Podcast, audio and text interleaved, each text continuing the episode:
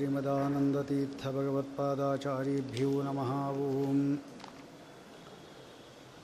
नारायणं सुरगुरुं जगदेकनाथं भक्तप्रियं सकललोकनमस्कृतं च त्रैगुण्यवज्जितमजं विभमाद्यमीशं वन्दे भवग्नममरासुरसिद्धवन्द्यम्। यो विप्रलम्बयोपरीतमतिप्रभूतवादान् निरस्तगतवान् भुवि तत्त्ववादम् सर्वेश्वरो हरीति प्रतिपादयन्तं आनन्दतीर्थमुनिवर्यमहं नमामि। भवति यदनुभावादेडमो कोऽपि वाग्मी जडमतिरभिजन्तुः जायते प्राज्ञमौलिः। सकलवचनचेतो देवता भारती सा मम वचसि निधत्तां सन्निधिं मानसी च। योऽन्तःप्रविश्य मम वाचमिमां प्रसुप्तां सञ्जीवयत्यखिलशक्तिधरस्वधाम्ना। अन्यांश्च हत्तचरणश्रवणत्वगादीन् प्राणान् नमो भगवते पुरुषाय तुभ्यं। कामधेनुः यथा पूर्वं सर्वाभीष्टबलप्रदा तथा कलौ वादिराजश्रीपादोऽभीष्टतस्सतां। मूकोऽपि यत्प्रसादेन मुकुन्दशयनायते राजराजायते रिक्तः राघवेन्द्रं तमाश्रयेः। आपादमौलिपर्यन्तं गुरूणाम् आकृतिमस्मरेत् तेन विघ्नाः वनश्यन्ति सिद्ध्यन्ति च मनोरथाः। ಮಹಾಭಾರತದ ಪ್ರವಚನವನ್ನು ಈಗಾಗಲೇ ಸುಮಾರು ನೂರ ನಲವತ್ತೆರಡು ಅಧ್ಯಾಯಗಳು ಮುಗಿದಿದೆ. ಹಿಡಿಂಬವದ ಪರ್ವ ಎಂಬತಕ್ಕಂಥ ಒಂದು ಪರ್ವ ಪ್ರಾರಂಭ ಆಗಬೇಕು. ಇದರ ಮೊದಲು ನಾವು ಮಹಾಭಾರತದ ಹಿರಿಮೆಯನ್ನು ನಾವು ಸ್ವಲ್ಪ ವಿಚಾರ ಮಾಡಿ ಅನಂತರದಲ್ಲಿ ಸಂಭವ ಪರ್ವದಲ್ಲಿ ಬರತಕ್ಕಂಥ ಈ ಹಿಡಿಂಬವದ ಪರ್ವದ ವಿಚಾರವನ್ನು ಪ್ರಾರಂಭ ಮಾಡಬಹುದು. ಅದರ ಮೊದಲು ಪರಮ ಪೂಜ್ಯರಾಗಿರತಕ್ಕಂಥ ವಿದ್ಯಾ ಶ್ರೀ ಶಶಿಪಾದಂಗಳವರ ಪಾದಾರವಿಂದಗಳಲ್ಲಿ ಭಕ್ತಿ ಆದರ ಪೂರ್ವಕ ನಮನ ಸಲ್ಲಿಸಿ ಮಹಾಭಾರತ ಎಂಬತಕ್ಕಂಥ ಒಂದು ಗ್ರಂಥವನ್ನು ವೇದಿವ್ಯಾಸ ದೇವರು ಬರೀಲಿಲ್ಲ ಅಂತಾಗಿದ್ದರೆ ಎಷ್ಟೋ ಜನ ವ್ಯಕ್ತಿಗಳಿಗೆ ಸ್ತ್ರೀ ಶೂದ್ರ ಬ್ರಹ್ಮ ಬಂಧುಗಳು ಅಂತಿದ್ದಾರೆ. ಸ್ತ್ರೀಯರಿಗೆ ವೇದವಿದ್ಯಾಧಿಕಾರ ಇಲ್ಲ. ನಾ ವೇದವಿನ್ ಮನುತೆ ತಂ ಬೃಹಂತಂ ಸರ್ವಾನುಭುಂ ಆತ್ಮಾನಂ ಸಾಂಪರಾಯೇ ಅಂತ ಒಂದು ಉಪನಿಷತ್ತಿನಲ್ಲಿ ಒಂದು ಮಾತು ಹೇಳ್ತಾರೆ. ನಾ ಅವೇದವಿತು, ವೇದಾರ್ಥವನ್ನು ತಿಳಿದೇ ಇದ್ದವನಿಗೆ ಆ ಪರಮಾತ್ಮ ಸಿಗೋದಿಲ್ಲ. ನಾ ಅವೇದವಿತು ಮನುತೆ ತಂ ಬೃಹಂತಂ, ಗುಣಪರಿಪೂರ್ಣನಾದವನು, ಆತ್ಮಾನಂ ಸರ್ವರಿಗೂ ಸ್ವಾಮಿಯಾದವನು, ಇದಲ್ಲದೆ ಸರ್ವಾನುಭುಂ ಸರ್ವಜ್ಞನಾದವನು. ಇಂತಹ ಪರಮಾತ್ಮನನ್ನು ಮೋಕ್ಷಕ್ಕಾಗಿ ನಾವು ವಿಚಾರ ಮಾಡಲೇಬೇಕು, ಅವನು ತಿಳ್ಕೊಳ್ಳೇಬೇಕು. ಇದನ್ನೇ ಬ್ರಹ್ಮಸೂತ್ರ ಹೇಳ್ತಕ್ಕಂಥದ್ದು. ಅಥಾತೋ ಬ್ರಹ್ಮಜಿಜ್ಞಾಸ. ಬ್ರಹ್ಮಜಿಜ್ಞಾಸ ಅಂದರೆ ಅವನ ಲಕ್ಷಣ ಮತ್ತು ಸ್ವರೂಪವನ್ನು ವಿಚಾರ ಮಾಡೋದೇ ಬ್ರಹ್ಮಜಿಜ್ಞಾಸ ಅಂದರೆ. ಹಾಗೆ ಇದೆಲ್ಲ ಮಾಡಿದರೆ ಸಿಗತ್ತೆ. ಇದೆಲ್ಲ ಯಾರಿಗೆ? ವೇದವಿದ್ಯಾಧಿಕಾರ ಇದ್ದವರಿಗೆ ಮಾತ್ರ ಅಷ್ಟೆ. ಯಾರು ವೇದವಿದ್ಯಾಧಿಕಾರ ಇದ್ದವರು? ಬ್ರಾಹ್ಮಣ, ಕ್ಷತ್ರಿಯ, ಶೂದ್ರ. ಶೂದ್ರ ಅಂದರೆ ಬ್ರಾಹ್ಮಣ, ಕ್ಷತ್ರಿಯ, ವೈಶ್ಯ. ಶೂದ್ರ ಅಂದರೆ ಈ ಮೂರು ಜನ ಶೂದ್ರನೇ. ಹೇಗೆ? ಯಾರಿಗೆ ಶುಚ ಆರ್ದ್ರವಣ ಅಂದ್ರೇನು? ಯಾರಾದರೂ ಕಷ್ಟದಲ್ಲಿದ್ದರೆ ಅವನ ಮನಸ್ಸು ಕರಗತ್ತಲ್ಲ, ಅಂಥವನನ್ನು ಶೂದ್ರ ಅಂತ ಶಾಸ್ತ್ರ ಕರೆಯುತ್ತೆ. ಶುಚ ಆರ್ದ್ರವಣಮೇವ ಶೂದ್ರತ್ವಂ. ಇಂತಹ ಗುಣವುಳ್ಳಂತಹ, ದಯಾ ದಾಕ್ಷಿಣ್ಯಾದಿ ಗುಣಗಳುಳ್ಳಂತಹ ವ್ಯಕ್ತಿಯು ಬ್ರಾಹ್ಮಣ, ಕ್ಷತ್ರಿಯ, ವೈಶ್ಯ ಅವರಿಗೆ ವೇದವಿದ್ಯಾಧಿಕಾರ ಇದೆ. ಆದರೆ ಬ್ರಾಹ್ಮಣರೇ ವೇದವಿದ್ಯಾಧಿ ವೇದವಿದ್ಯಾಧಿಕಾರ ಇಲ್ಲ ಅಂತ ತಿಳ್ಕೊಂಬಿಟ್ಟಿದ್ದಾರೆ ಅವರು. ಗಾಯತ್ರಿ ಮಾಡಿದರೆ ದೊಡ್ಡ ಕೆಲಸ ನಮ್ಮದು. ಇನ್ನು ಕ್ಷತ್ರಿಯರು ಎಲ್ಲ ಅಲ್ಲಲ್ಲಿದ್ದಾರಷ್ಟೇ ಹೊರತಾಗಿ ಎಲ್ಲ ಕಡೆ ಇಲ್ಲ. ಅದು ಒಂದೊಂದು ಪಳವಳಿಕೆ ಇದ್ದಾಗಿದೆ. ಕ್ಷತ್ರಿಯ ಯಾರೂ ಇಲ್ಲ ಈಗ. ವೈಶ್ಯರಿದ್ದಾರೆ, ಅವರು ಯಥಾ ಪ್ರಕಾರ ವ್ಯಾಪಾರದಲ್ಲಿ ಇರ್ತಾರೆ. ಸಂಧ್ಯಾ ವಂದನೆಯೂ ಅವರು ಗೊತ್ತಿರೋದಿಲ್ಲ. ಅಂದರೆ ಹಾಗಾದರೆ ಯಾರು ವೇದವಿದ್ಯಾಧಿಕಾರ ಇರೋದು ಅಂದರೆ ವಸ್ತುತಃ ಬ್ರಾಹ್ಮಣನಿಗೆ ಇದೆ. ಅವರು ಎಲ್ಲ ಕಾರ್ಯದಲ್ಲಿ ತೊಡಗಿದ್ದಾರೆ. ಇಲ್ಲಿ ಮಾಡ್ತಾರೆ ಅಂತ ಇಟ್ಕೊಳ್ಳೋಣ. ಸ್ತ್ರೀಯರು ಶೂದ್ರರಲ್ಲೇ ಇದ್ದಾರಲ್ಲ, ಬ್ರಹ್ಮಬಂಧುಗಳು ಅಂತ ಬೇರೆಯೊಬ್ಬರು ಇದ್ದಾರೆ. ಯಾರು ಬ್ರಹ್ಮಬಂಧುಗಳು ಅಂದರೆ, ಬ್ರಾಹ್ಮಣರು ನನ್ನ ಬಂಧುಗಳು ಅಂತ ಹೇಳ್ತಾನೆ, ಆದರೆ ಬ್ರಾಹ್ಮಣೋಕ್ತವಾದ ಕರ್ಮ ಒಂದೂ ಮಾಡೋದಿಲ್ಲ. ಅಂಥವರು ಈಗ ಬೇಕಾದೃಷ್ಟ ಸಿಗ್ತಾರೆ. ಬ್ರಾಹ್ಮಣರೆಲ್ಲ ನಮ್ಮ ಬಂಧುಗಳು ಅಂತ, ನಾವು ಆ ಆ ಮತದಲ್ಲಿ ಬಂದವರು, ಅವರ ವಂಶದವರು, ಹೀಗೆಲ್ಲ ಅಂತ. ಆದರೆ ಕರ್ಮ ನೋಡಿದ್ರೆ ಮಾತ್ರ ಯಾವುದೂ ಇಲ್ಲ. ಸಂಧ್ಯಾ ವಂದನಾದಿಗಳೆಲ್ಲ, ಪೂಜೆ ಇಲ್ಲ, ಪುರಸ್ಕಾರ ಯಾವುದೂ ಇಲ್ಲ. ಇಂಥವರೆಲ್ಲ ವೇದ ವಿದ್ಯಾಧಿಕಾರ ಓದಲಿಕ್ಕೆ ಅಧಿಕಾರ ಇಲ್ಲ ಅವರಿಗೆ. ಹಾಗಾಗಿ ಬ್ರಾಹ್ಮಣ ಕ್ಷತ್ರಿಯ ವೈಶ್ಯರಿಗೆ ವೇದ ವಿದ್ಯಾಧಿಕಾರ ಇದೆ, ಅವರೆಷ್ಟು ಓದ್ತಾ ಇದ್ದರೆ ಗೊತ್ತಿಲ್ಲ. ಶೂದ್ರ ಮತ್ತು ಸ್ತ್ರೀ ಮತ್ತು ಬ್ರಹ್ಮಬಂಧುಗಳ ವೇದ ವಿದ್ಯಾಧಿಕಾರ ಇಲ್ಲೇ ಇಲ್ಲ. ಸ್ತ್ರೀ ಶೂದ್ರ ಬ್ರಹ್ಮಬಂಧೂನಾಂ ತ್ರೈ ನ ಶ್ರುತಿಗೋಚರ. ಮತ್ತು ಇನ್ಯಾರು ಓದಬೇಕು? ವೇದವ್ಯಾಸದೇವರು ನೋಡಿದರು, ಇವರಿಗೆಲ್ಲ ಒಂದು ಎಷ್ಟೋ ಜನ ಭಕ್ತರುಗಳಿದ್ದಾರೆ ಬೇರೆ ಜಾತಿಯಲ್ಲಿ, ಆದರೆ ಅವರಿಗೆಲ್ಲರೂ ಕೂಡ ವೇದಾರ್ಥ ಜ್ಞಾನವೇ ಬರ್ತಾಯಿಲ್ಲ. ಏನು ಮಾಡೋದು ಅಂತ ಆಲೋಚನೆ ಮಾಡಿ ಮಹಾಭಾರತ ಎಂಬತಕ್ಕಂಥ ಒಂದು ಗ್ರಂಥವನ್ನು ಬರೆದಿದ್ದಾರೆ. ಅದರಲ್ಲಿ ಮೂಲ ರಾಮಾಯಣ, ಮಹಾಭಾರತ, ಪಂಚರಾತ್ರಾಗಮ ಈ ಮೂರನ್ನು ಕೂಡ ಇತಿಹಾಸ ಅಂತ ಕರೀತಾರೆ. ಇಂತಹ ಒಂದು ದೊಡ್ಡ ಗ್ರಂಥವನ್ನು ಬರೆದರು. ಈ ಮಹಾಭಾರತದಲ್ಲಿ ಹೇಳಿರತಕ್ಕಂಥ ಅರ್ಥಗಳೇನಿದೆ ಅದನ್ನು ತಿಳ್ಕೊಂಡು, ಪರಮಾತ್ಮನ ಮಹಿಮೆ ತಿಳ್ಕೊಂಡು ಅವರು ಯಥಾ ಪ್ರಕಾರ ಮೋಕ್ಷಕ್ಕೆ ಹೊಂದಬಹುದು. ಹಾಗಾದರೆ ಈ ಮಹಾಭಾರತವನ್ನು ಓದಬೇಕಾಗಿದ್ದರೆ ನಾವು ಯಾರ್ಯಾರು ಓದಬಹುದು? ಯಾರು ವೇದ ವಿದ್ಯಾಧಿಕಾರ ಇದೆ ಅವರು ಓದಬಹುದು. ಅವ್ರಿಗೆ ಯಾತಕ್ಕೆ ಓದಬೇಕು ಮಹಾಭಾರತವನ್ನು ಅಂದರೆ, ವೇದದ ಅರ್ಥ ಸಿದ್ಧಾಗಬೇಕಾಗಿದ್ದರೆ ಮಹಾಭಾರತ ಬೇಕು ಅವರಿಗೆ. ಸ್ತ್ರೀಯರಿಗೆ ಅದೇ ವೇದ, ಆದರೆ ಮಹಾಭಾರತವೇ ವೇದ ಅಂದರೆ ಏನು? ಮಹಾಭಾರತ ಎಂಬತಕ್ಕಂಥದ್ದು ಪಂಚಮ ವೇದ. ನಾಲ್ಕು ವೇದಗಳು, ಐದನೇ ವೇದ ಮಹಾಭಾರತ. ಇಂತಹ ಐದು ವೇದಗಳೇನಿದೆ ಅದರಿಂದ ಎಲ್ಲರೂ ಕೂಡ ಮೋಕ್ಷವನ್ನು ಪಡೆಯಬಹುದು. ನೋಡಿ, ವೇದ ವಿಭಾಗ ಮಾಡಿದ್ದರಿಂದ ವೇದಿವ್ಯಾಸರು ನಾಡದ್ದೇನಿದೆ ಅದು ವ್ಯಾಸ ಪೂರ್ಣಿಮಾ. ವ್ಯಾಸ ಪೂರ್ಣಿಮಾ ಅಂದರೆ ಏನು? ವೇದಿವ್ಯಾಸ ದೇವರು ಅವತಾರ ಮಾಡಿದ್ದು ಅಂತ ಅದಕ್ಕೆ ಹೆಸರು ವ್ಯಾಸ ಪೂರ್ಣಿಮಾ ಅಂದರೆ. ಆದರೆ ಅವರೇ ಅವತಾರ ಮಾಡಬೇಕು ಅಂತೇನಿಲ್ಲ, ಎಲ್ಲ ಕಡೆ ಅವತಾರ ಮಾಡಿಲ್ಲ. ವ್ಯಾಸ ಪೂರ್ಣಿಮೆಯಲ್ಲಿ ಯಾವುದೋ ಒಂದರಲ್ಲಿ ಮಾಡಿದ್ದಾರೆ ಅಷ್ಟೇ ಅವರು.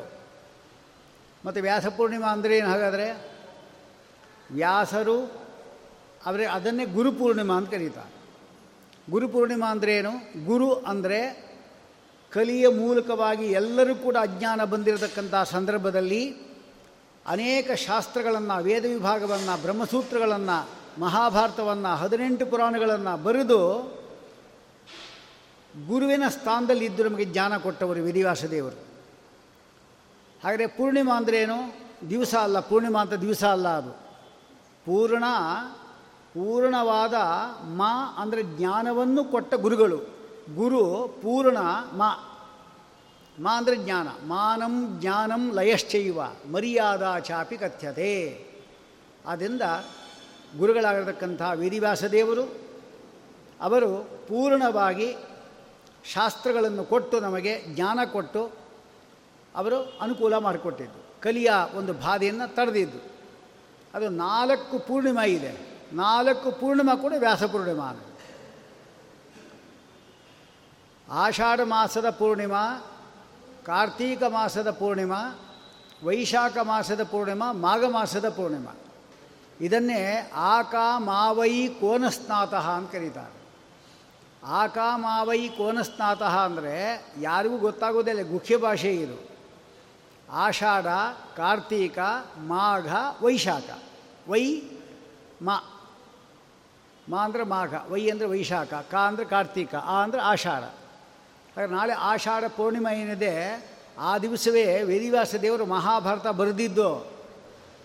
ಒಂದೊಂದು ಪೂರ್ಣಿಮೆಯಲ್ಲಿ ಒಂದೊಂದು ಗ್ರಂಥ ಕೊಟ್ಟರು ವೇದವ್ಯಾಸ ದೇವರು. ಹಾಗಾಗಿ ಅದು ಗುರುಪೂರ್ಣಿಮಾ, ವ್ಯಾಸ ಪೂರ್ಣಿಮಾ ಅಂತ ಆಯ್ತದು. ಹಾಗಾದ್ರೆ ಆಷಾಢ ಮಾಸದ್ದು ನಾಡದ್ದೇನಿದೆ ಅದು ಮಹಾಭಾರತ ಕೊಟ್ಟಿದ್ದು. ಆದ್ದರಿಂದಲೇ ಮಹಾಭಾರತ ಹೇಳಿಸ್ತಾ ಇದ್ದರೆ ಏನೂ ಗೊತ್ತಿಲ್ಲ, ಅದು ಯೋಗ ಯೋಗ. ಮಹಾಭಾರತವನ್ನು ವ್ಯಾಸರು ಬರೆದಿದ್ದಕ್ಕೂ ಇಲ್ಲಿ ಮಹಾಭಾರತ ಪ್ರವಚನ ಇಟ್ಟಿದ್ದಕ್ಕೂ ಒಂದು ಯೋಗ ಎಂಬತಕ್ಕಂಥದ್ದಿದೆ. ಇನ್ನು ಅದಾದ ಮೇಲೆ ಕಾರ್ತೀಕ ಮಾಸ ಇದೆ. ಕಾರ್ತೀಕ ಮಾಸ ಏನಿದೆ, ಆ ಒಂದು ಪೂರ್ಣಿಮಾ ಏನಿದೆ ಅದರಲ್ಲಿ ಬ್ರಹ್ಮಸೂತ್ರಗಳನ್ನು ಐನೂರ ಅರವತ್ತ್ನಾಲ್ಕು ಬ್ರಹ್ಮಸೂತ್ರಗಳನ್ನು ಬರೆದಿದ್ದು. ಮಾಘ ಮಾಸದ ಪೂರ್ಣಿಮೆ ಬರುತ್ತೆ, ಅದರಲ್ಲಿ ಹದಿನೆಂಟು ಪುರಾಣಗಳನ್ನು ಬರೆದಿದ್ದು ವೇದಿವ್ಯಾಸದೇವರು. ಆಮೇಲೆ ವೈಶಾಖ ಮಾಸದ ಪೂರ್ಣಿಮೆ ಏನಿದೆ ಅದು ನಿಜವಾಗಿ ವ್ಯಾಸಪೂರ್ಣಿಮಾ ಅಂತ ಕರೀತಾರೆ. ಅದನ್ನು ಎಲ್ಲ ವ್ಯಾಸಪೂರ್ಣಿಮಾನೇ. ವೇದಗಳೇನಿದೆ ಅದನ್ನು ವಿಭಾಗ ಮಾಡಿ ಕೊಟ್ಟಿದ್ದೆ ನಮಗೆ. ನೋಡಿ, ನಾಲ್ಕು ಪ್ರಧಾನವಾದ ಕಾರ್ಯ. ಅದಕ್ಕೆ ವಾದಿರಾಜರ ಕಥೆಯಲ್ಲಿ ಬರುವಂತೆ ಆಕಾಮಾವೈ ಕೋನಸ್ತಾತಃ ಅಂತ ಕೇಳ್ತಾ ಇರೋ, ಯಾರು ಉತ್ತರ ಕೊಡ್ತಾರೋ ಆಗ ನಿಂಗೆ ಅವರಿಂದ ಬ್ರಹ್ಮ ಪಿಶಾಚಿತ್ವ ಪಿಶಾಚಿತ್ವದಿಂದ ನಿಮಗೆ ಪರಿಹಾರ ಆಗತ್ತೆ ಅಂತ ಹೇಳಿದ್ರು ಅವರು. ಇವನ್ನೆಲ್ಲರನ್ನೂ ಕೇಳ್ತಾ ಇದ್ದ. ಆಕಾಮಾವೈ ಕೋನಸ್ತಾತಃ ಅದು ಯಾರಿಗೂ ಗೊತ್ತಿಲ್ಲ. ವಾದಿರಾಜರೇ ಬಂದರು, ಅವ್ರನ್ನೇ ಕೇಳಿದ. ಅವ್ರು ಹೇಳ್ತಾರೆ, ನಿನ್ನಂತಹ ಪಿಶಾಚಿ ಮಾತ್ರ ಆ ಶಾಸ್ತ್ರಗಳಲ್ಲಿ ಸ್ನಾನ ಮಾಡೋದಿಲ್ಲ. ಆಷಾಢ, ಕಾರ್ತೀಕ, ಮಾಘ ಮತ್ತು ವೈಶಾಖ. ಆಷಾಢ ಮಾಸದ ಸ್ನಾನ ಏನಿಲ್ಲ. ವೈಶಾಖ ಸ್ನಾನ ಮಾಘ ಸ್ನಾನ ಅಂತಿದೆ. ಕಾರ್ತೀಕ ಸ್ನಾನ ಅಲ್ಲ. ಕಾರ್ತೀಕ ಸ್ನಾನವೂ ಇರ್ಬೋದು ಬೇಕಾದ್ರೆ. ಆಷಾಢ ಸ್ನಾನ ಅಂತ ಯಾರು ಹೇಳೋದಿಲ್ಲ. ಆದರೆ ಈ ನಾಲ್ಕು ಗ್ರಂಥಗಳು ಏನು ವ್ಯಾಸರು ಕೊಟ್ಟಿದ್ದಾರೆ ಅದರಲ್ಲಿ ಯಾರು ಸ್ನಾನ ಮಾಡಿಲ್ಲ, ಓದಿಲ್ಲ, ಯಾರೋ ಅವರು ಸ್ನಾನ ಮಾಡಿಲ್ಲ ಅಂತ ಅರ್ಥ. ಯಾರು ಓದಿಲ್ಲ, ನಾವೆಲ್ಲ ಆ ಜಾತಿ ಸೇರಿದವರೇ. ಏ ಮಹಾಭಾರತ ಪೂರ್ತಿ ಓದಿಬಿಟ್ಟಿದ್ದೀವೇನೋ? ಇಲ್ಲ. ವೇದಗಳೆಲ್ಲ ಅಧ್ಯಯನ ಮಾಡಿಬಿಟ್ಟಿದ್ದೀವ? ಒಂದು ಪುರುಷ ಸೂಕ್ತ ಸರಿಯಾಗಿ ಹೇಳಿಬಿಟ್ರೆ ಭಾರಿ ದೊಡ್ಡ ಒಂದು ಸಾಧನೆ ನಮ್ಮದು. ಇನ್ನು ಪುರಾಣಗಳು ಹದಿನೆಂಟಿದೆ. ಹದಿನೆಂಟು ಪುರಾಣ ಓದೋದು ಬೇಡ, ಆದರೆ ಹೆಸರು ಹೇಳಿಬಿಟ್ರೆ ಸಾಕು, ದೊಡ್ಡ ಪಂಡಿತ ಆಗಿದೆ. ಇನ್ನು ಐದುನೂರ ಅರವತ್ತ್ನಾಲ್ಕು ಸೂತ್ರಗಳು, ಅದೇನು ಯಾ ಎಷ್ಟು ಬರುತ್ತೋ ಎಷ್ಟು ಬರಲೋ ಗೊತ್ತಿಲ್ಲ. ಹಾಗಾದ್ರೆ ನಾವೆಲ್ಲರೂ ಕೂಡ ಸ್ನಾನ ಮಾಡದೇ ಇದ್ದವರೇ. ಹಾಗಾಗಿ ಈ ಒಂದು ವ್ಯಾಸ ಪೂರ್ಣಿಮಾ ಅಂತ ಏನು ನಾಡದ್ದು ಹೇಳ್ತಾ ಇದ್ದೇವೆ, ಆಗ ಮಹಾಭಾರತ ಬರೆದಿರ್ತಕ್ಕಂಥದ್ದು ವೇದಿವ್ಯಾಸದೇವರು. ಆದ್ದರಿಂದ ವ್ಯಾಸ ಪೂರ್ಣಿಮಾ ಅಂತ ಗ್ರಂಥ ಕೊಟ್ಟಿದ್ದಕ್ಕಾಗಿ ಹೇಳ್ತಾರೋ ಈ ಒಂದು ಅಂಶವನ್ನು ನಾವು ತಿಳ್ಕೋಬೇಕು. ನಾವು ಅಂತಹ ವೇದಿವ್ಯಾಸದೇವರು ಈ ಗ್ರಂಥಗಳನ್ನು ಕೊಟ್ಟ ಮೇಲೆ ಕಲಿ ನಿಗ್ರಹ ಆಯಿತು. ಈ ಮಹಾಭಾರತ ಬರೆದಿದ್ದು ಯಾವಾಗ ಅಂತ ಕೇಳ್ಬೋದಲ್ಲ. ವೇದಿವ್ಯಾಸದೇವರೇನಿದ್ದಾರೆ ಸುಮಾರು ಬಾರಿ ಅವರು ಅವತಾರ ಮಾಡಿರ್ತಾರೆ. ತೃತೀಯೇ ಪಂಚಮೇ ಚೈವ, ತೃತೀಯೇ ಸಪ್ತಮೇ ಚೈವ, ಷೋಡಶೆ ಪಂಚವಿಂಶಕೆ, ಅಷ್ಟಾವಿಂಶತಿತಮೇ ಚೈವ, ಅಂದರೆ ನಾಲ್ಕು ಬಾರಿ ಅವತಾರ ಮಾಡಿದ್ದಾರೆ ಅಂತಾಯಿತು.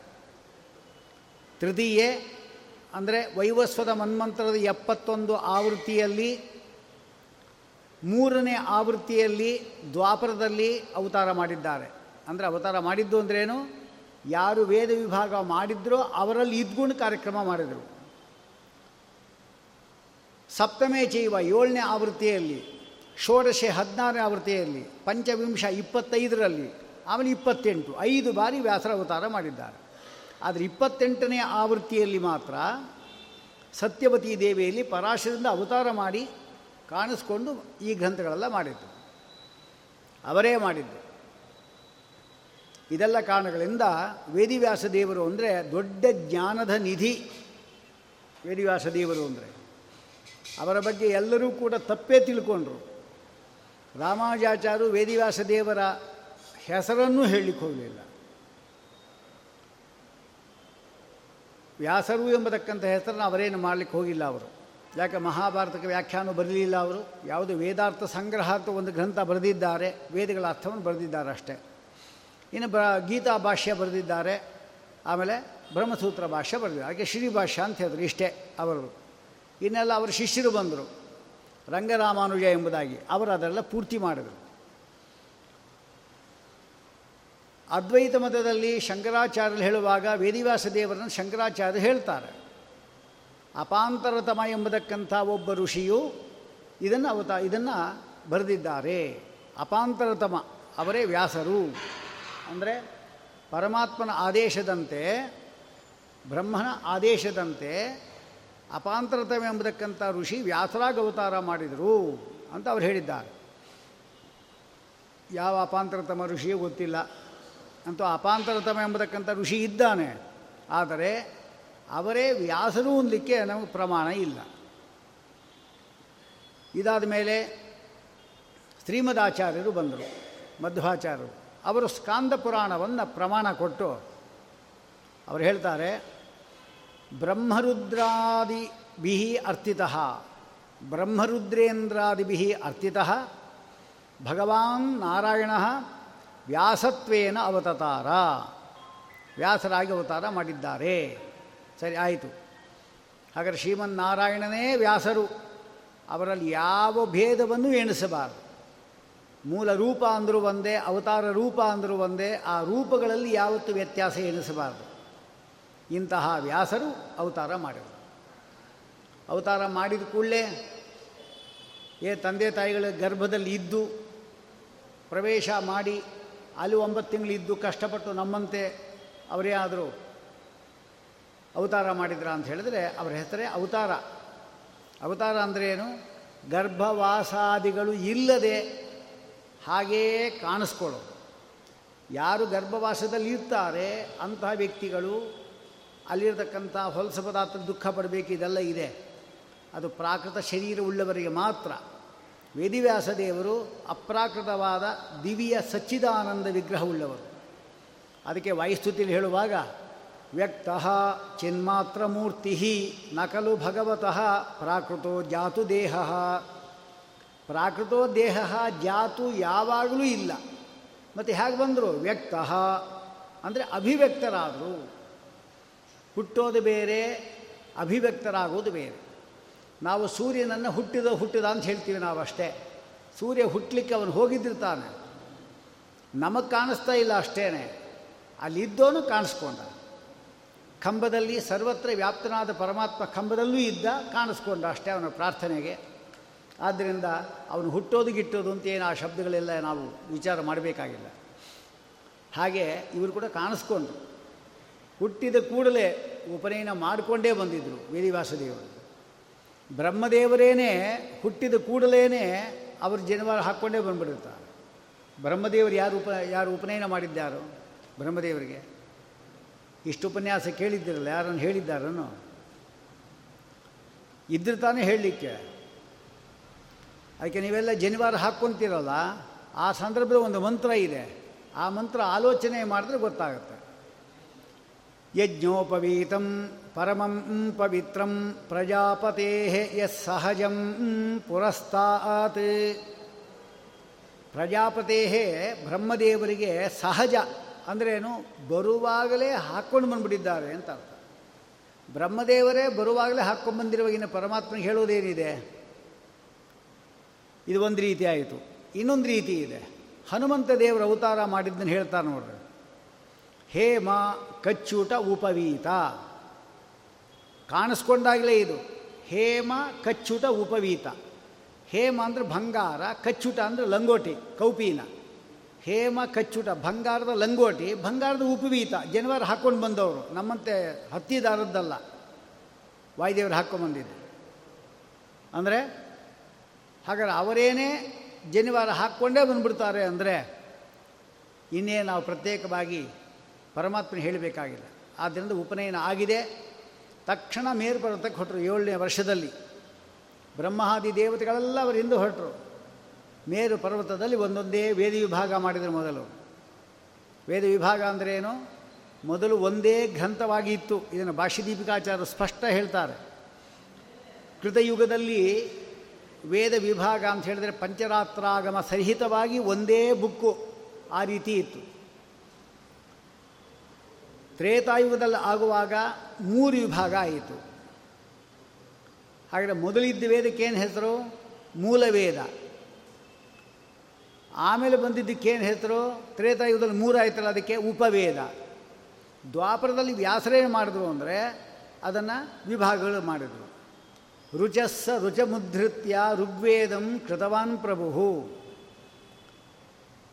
ಋಗ್ವೇದ ಅಂದರೆ ಏನು? ಯಾವುದ್ಯಾವುದು ಛಂದೋಬದ್ಧವಾದ ವೇದ ಮಂತ್ರಗಳಿದೆ ಅದೆಲ್ಲವನ್ನು ಕೂಡ ಸಂಗ್ರಹ ಮಾಡಿ ಒಂದು ಪುಸ್ತಕ ಹೆಸರಿಟ್ಟರು, ಋಗ್ವೇದ ಅಂತ ಹೆಸರಿಟ್ಟರು. ಎಲ್ಲ ಪದ್ಯಗಳು, ಯಾವುದು ಗದ್ಯ ಭಾಗಗಳಿದೆ ನಿಗದ, ಅದೆಲ್ಲವನ್ನು ಕೂಡ ಇನ್ನೊಂದು ಭಾಗ ಮಾಡಿ ಗದ್ಯ ಎಲ್ಲ ಒಂದು ಸಂಗ್ರಹ ಮಾಡಿದರು. ಇದೆರಡು ವೇದಗಳಲ್ಲಿಯೂ ಕೂಡ ರಾಗವಾಗಿ ಹೇಳ್ಬೋದು ನಾವು, ಅದು ಸಾಮವೇದ ಎಂಬುದಾಗಿ ಮಾಡಿಟ್ಟರು. ಇಷ್ಟಾದ ಮೇಲೆ ಅಥರ್ವ ಎಂಬತಕ್ಕಂಥ ಋಷಿಯಿಂದ ಋಗ್ವೇದ ಏನಿದೆ ಅದರಲ್ಲಿರತಕ್ಕಂಥ ನಮಗೆ ಅತ್ಯಂತ ಉಪಯುಕ್ತವಾದ, ಉಪಯುಕ್ತ ಅಂದ್ರೇನು, ಆರೋಗ್ಯಕ್ಕೆ ಸಂಬಂಧಪಟ್ಟಂತೆ ನಮಗೆ ಉಪಯುಕ್ತವಾದ ಮಂತ್ರಗಳೇನಿದೆ ಅದೆಲ್ಲವನ್ನೂ ಕೂಡ ಸಂಗ್ರಹ ಮಾಡಿಸಿದರು.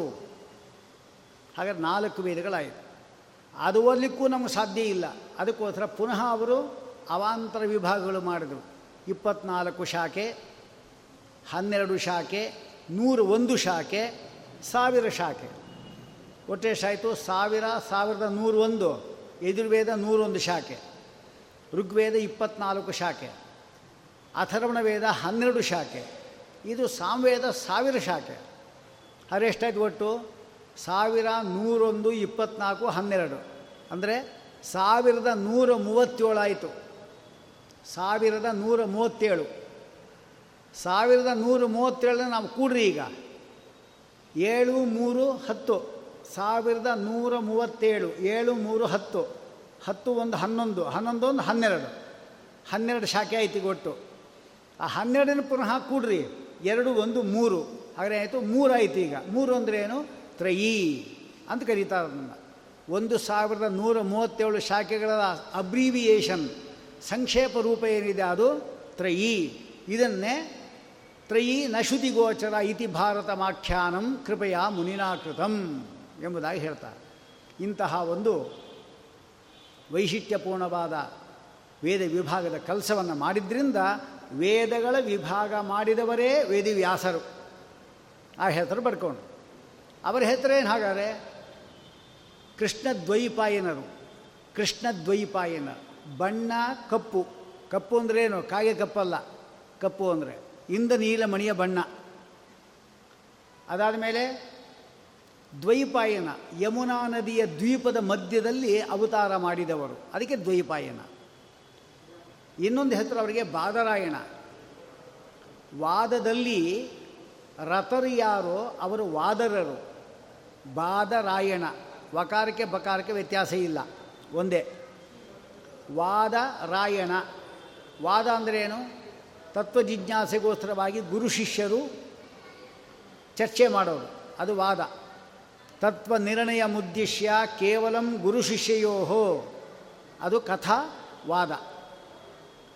ಬ್ರಹ್ಮಾದಿ ದೇವತೆಗಳು ಪರಮಾತ್ಮನ ಬಗ್ಗೆ ಯಾವಾಗಲೂ ವಿಚಾರ ಮಾಡ್ತಾನೇ ಇರ್ತಾರೆ.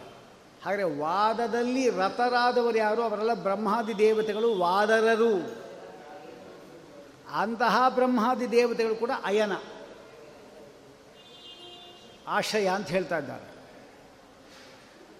ಅಂದರೆ ಏನು? ಬ್ರಹ್ಮಾದಿ ದೇವತೆಗಳಿಗೆ ಆಶ್ರಯ, ಜ್ಞಾನ ಕೊಟ್ಟವನು. ಯಾಕೆಂದರೆ ವಿಜ್ಞಾನ ರೋಚಿಹಿ ಪರಿಪೂರಿತಾಂತಹ ಬಾಹ್ಯಾಂಡಕೋಶಂ ಹರಿತೋಪಲಾಭಂ ತರ್ಕಾಭಯೇತಂ ವಿಧಿ ಶರ್ವ ಪೂರ್ವ ಗೀರ್ವಾಣ ವಿಜ್ಞಾನದಂ ಆನತೋಸ್ಮಿ. ಬ್ರಹ್ಮಾದಿ ದೇವತೆಗಳು ಜ್ಞಾನ ಕೊಡೋರು ಎಂಬುದಾಗಿ ವ್ಯಾಸರನ ಸ್ತೋತ್ರ ಮಾಡ್ತಾ ಇದ್ದಾರೆ. ಇಂತಹ ವ್ಯಾಸರು ಬ್ರಹ್ಮಾದಿ ದೇವತೆಗಳೆಲ್ಲ ಜ್ಞಾನವನ್ನು ಕೊಟ್ಟರು. ಆಮೇಲೆ ವ್ಯಾಸರ ಒಂದು ಕೃತಿಗಳು ಯಾವುದು? ಎಲ್ಲವೂ ಅವರದೇ. ಅದಕ್ಕೆ ವ್ಯಾಸೋಚ್ಚಿಷ್ಟಂ ಜಗತ್ಸರ್ವಂ, ವ್ಯಾಸರ ಉಚ್ಚಿಷ್ಟ ಎಲ್ಲ ಅವರು ಹೇಳಿಬಿಟ್ಟಿದ್ದು ಹಾಗೆ ಹೇಳಿದ್ದಾರೆ. ಇಷ್ಟು ದೊಡ್ಡ ಕೊಡುಗೆ. ಹಾಗೆ ವೇದವನ್ನು ವಿಭಾಗ ಮಾಡಿದರೂ ವೇದಾರ್ಥ ಅರ್ಥ ಆಗಬೇಕಲ್ಲ, ಅದಕ್ಕೆ ಬ್ರಹ್ಮಸೂತ್ರಗಳನ್ನು ಬರೋದು. ಬ್ರಹ್ಮಸೂತ್ರ ಅಂದರೆ ಐನೂರ ಅರವತ್ತ್ನಾಲ್ಕು ಸೂತ್ರಗಳು. ಸೂತ್ರ ಎಂಬ ಶಬ್ದಕ್ಕೆ ಅರ್ಥ ಬರೀತಾರೆ. ಅಲ್ಪಾಕ್ಷರಂ ಅಸಂದಿಗ್ಧಂ ಸಾರವದ್ ವಿಶ್ವತೋಮುಖಂ ಅಸ್ತೋಭಂ ಅನವದ್ಯಂಚ ಸೂತ್ರಂ ಸೂತ್ರವಿದೋ ವಿಧವು.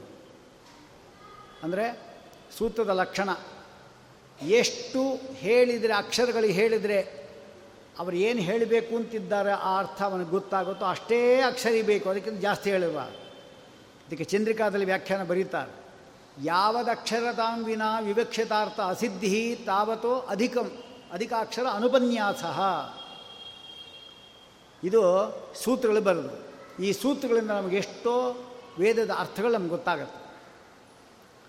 ಆದರೆ ಈ ಸೂತ್ರಗಳನ್ನು ಕೂಡ ಯದ್ವಾ ತದ್ವಾ ಅವರು ವ್ಯಾಖ್ಯಾನ ಮಾಡಿ ಶುರು ಮಾಡಿದ್ರು. ಮತ್ತು ಇನ್ನು ಅರ್ಥ ಆಗೋದು ಹೇಗೆ? ಅದಕ್ಕೆ ಮಹಾಭಾರತವನ್ನು ರಚನೆ ಮಾಡೋದು.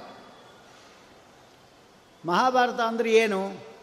ಮಹತ್ವ ಭಾರವತ್ವ ಎರಡೂ ಇರುವ ಗ್ರಂಥ. ಮಹತ್ವ ಭಾರವತ್ವ, ಭಾರ ಅಂದರೆ ಏನು? ತುಂಬ ತೂಕ ಇರುತ್ತೆ, ಅದಲ್ಲ. ನಮ್ಮದೊಂದು ಐದು ತಿಂಗಳು ಅಥವಾ ಆರು ತಿಂಗಳು ಪೇಪರ್ಗಳು ಇರ್ತವೆ, ನ್ಯೂಸ್ ಪೇಪರ್, ಅದು ಸಂಗ್ರಹ ಮಾಡಿದ್ವಿ ಒಂದು ಎರಡು ಮೂರು ಕೆ ಜಿ ಬರುತ್ತೆ. ಆದರೆ ಅದರಲ್ಲಿ ಏನಿದೆ ಎಲ್ಲವೂ ಕೂಡ ಹೋಗಿರೋದು.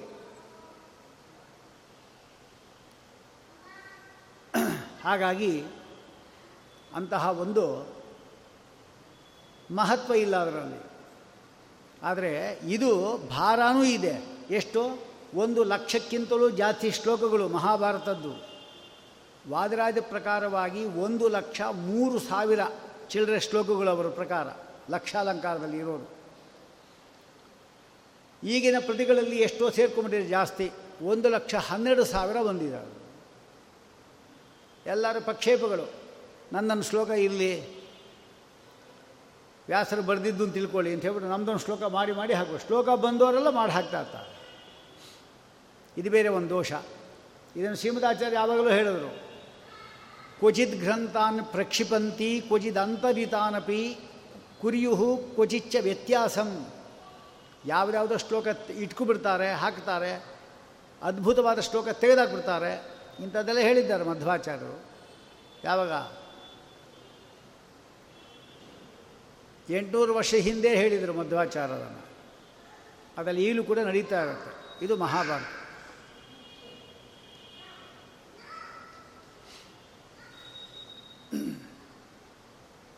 ಹಾಗಾಗಿ ಇಂತಹ ಮಹಾಭಾರತ ಅಂದರೆ ಮಹತ್ವ ಭಾರವತ್ವ ಇರುವ ಗ್ರಂಥ ಅಂತ ತಿಳ್ಕೊಂಡ್ರೆ ನಮ್ಮ ಪಾಪ ಹೋಗುತ್ತೆ ಎಂಬುದಾಗಿ ಗೀತಾ ಭಾಷ್ಯದಲ್ಲಿ ಹೇಳ್ತಾರೆ. ಮಹತ್ವಾದ್ ಭಾರವತ್ವಾಚ್ಚ ಮಹಾಭಾರತ ಮುಚ್ಚತೆ ನಿರುಕ್ತಂ ಅಸ್ಯಯೋ ವೇದ ಸರ್ವ ಪಾಪೈಹಿ ಪ್ರಮುಚ್ಚತೆ. ಇಲ್ಲದೇ ಅಂದರೆ ಕೇವಲ ಆ ಹೆಸರ ಅರ್ಥವನ್ನು ತಿಳ್ಕೊಂಡು ಮಾತ್ರಕ್ಕೆ ಪಾಪ ಹೋಗೋದು ಹೇಗೆ ಅಂದರೆ, ಈ ಮಹಾಭಾರತ ಸಾಮಾನ್ಯವಾದದ್ದಲ್ಲ. ಮಹಾಭಾರದಿಂದ ತತ ನೋಡಿ, ಇನ್ನೊಂದು ಅರ್ಥ ಮಹಾಭಾರದಿಂದ ತತ. ತತ ಅಂದರೆ ವ್ಯಾಪ್ತ, ತತ್ ಸವಿತು ಅಂತ ಹೇಳಲ್ವಾ, ಹಾಗೆ ಇದು ಮಹಾಭಾರತ. ಇಂತಹ ಮಹಾಭಾರತನ ಬರೆದೋನು ಯಾರಾಗಿರಬೇಕು? ಕೃಷ್ಣದ್ವೈಪಾಯನಂ ವ್ಯಾಸಂ ವಿಧಿ ನಾರಾಯಣಾತ್ಮಕಂ. ಕೃಷ್ಣದ್ವೈಪಾಯನರು ಅಂದರೆ ನಾರಾಯಣನೇ. ಇದು ಪದ್ಮಪುರಾಣದ ಶ್ಲೋಕ, ಶ್ರೀಮದಾಚಾರ್ಯ ಹೇಳಿದ್ದಾರೆ. ಈಗಿನ ಪ್ರತಿಗಳಲ್ಲೂ ಸಿಗುತ್ತೆ, ಅದು ವಿಶೇಷ. ಕೃಷ್ಣದ್ವೈಪಾಯನಂ ವ್ಯಾಸಂ ವಿಧಿ ನಾರಾಯಣಾತ್ಮಕಂ. ಯಾಕೆ ಅಂದರೆ ಕೋಖ್ಯನ್ಯಃ ಪುಂಡರೀಕಾಕ್ಷಾತ್ ಮಹಾಭಾರತ ಕೃದ್ಭವೇತ್. ಮಹಾಭಾರತವನ್ನು ಬ ಬರಿಬೇಕಾಗಿದ್ದರೆ ಪರಮಾತ್ಮನಲ್ಲದೆ ಇನ್ಯಾರು ಮಾಡ್ತಾರೆ? ಪರಮಾತ್ಮ ಬಿಟ್ಟು ಇನ್ಯಾರೂ ಮಾಡಲಿಕ್ಕಿಲ್ಲ ಅಂತ ಹೇಳ್ತಾರೆ.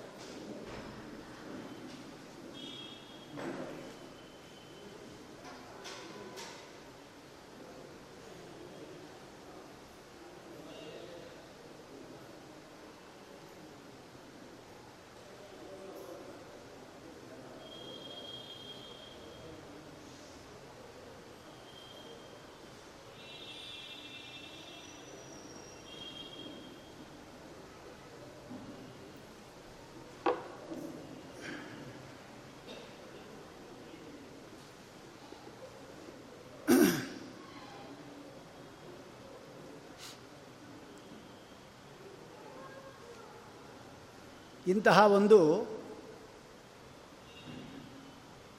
ವ್ಯಾಸರು ಅಂದರೆ ಸಾಕ್ಷಾತ್ ಶ್ರೀಮನ್ನಾರಾಯಣ ಅಂತ ಹೇಳಿದಾಗಾಯಿತು. ಇಲ್ಲಿ ಕೂಡ ಪದ್ಮಪುರಾಣದಲ್ಲೂ ವ್ಯಾಸರು ಹೇಳಿದಾಗಾಯಿತು. ಹೀಗಾಗಿ ವ್ಯಾಸರು ಅಂದರೆ ಬೇರೆ ಅನ್ಯಥಾ ಭಾವ ಇಲ್ಲ.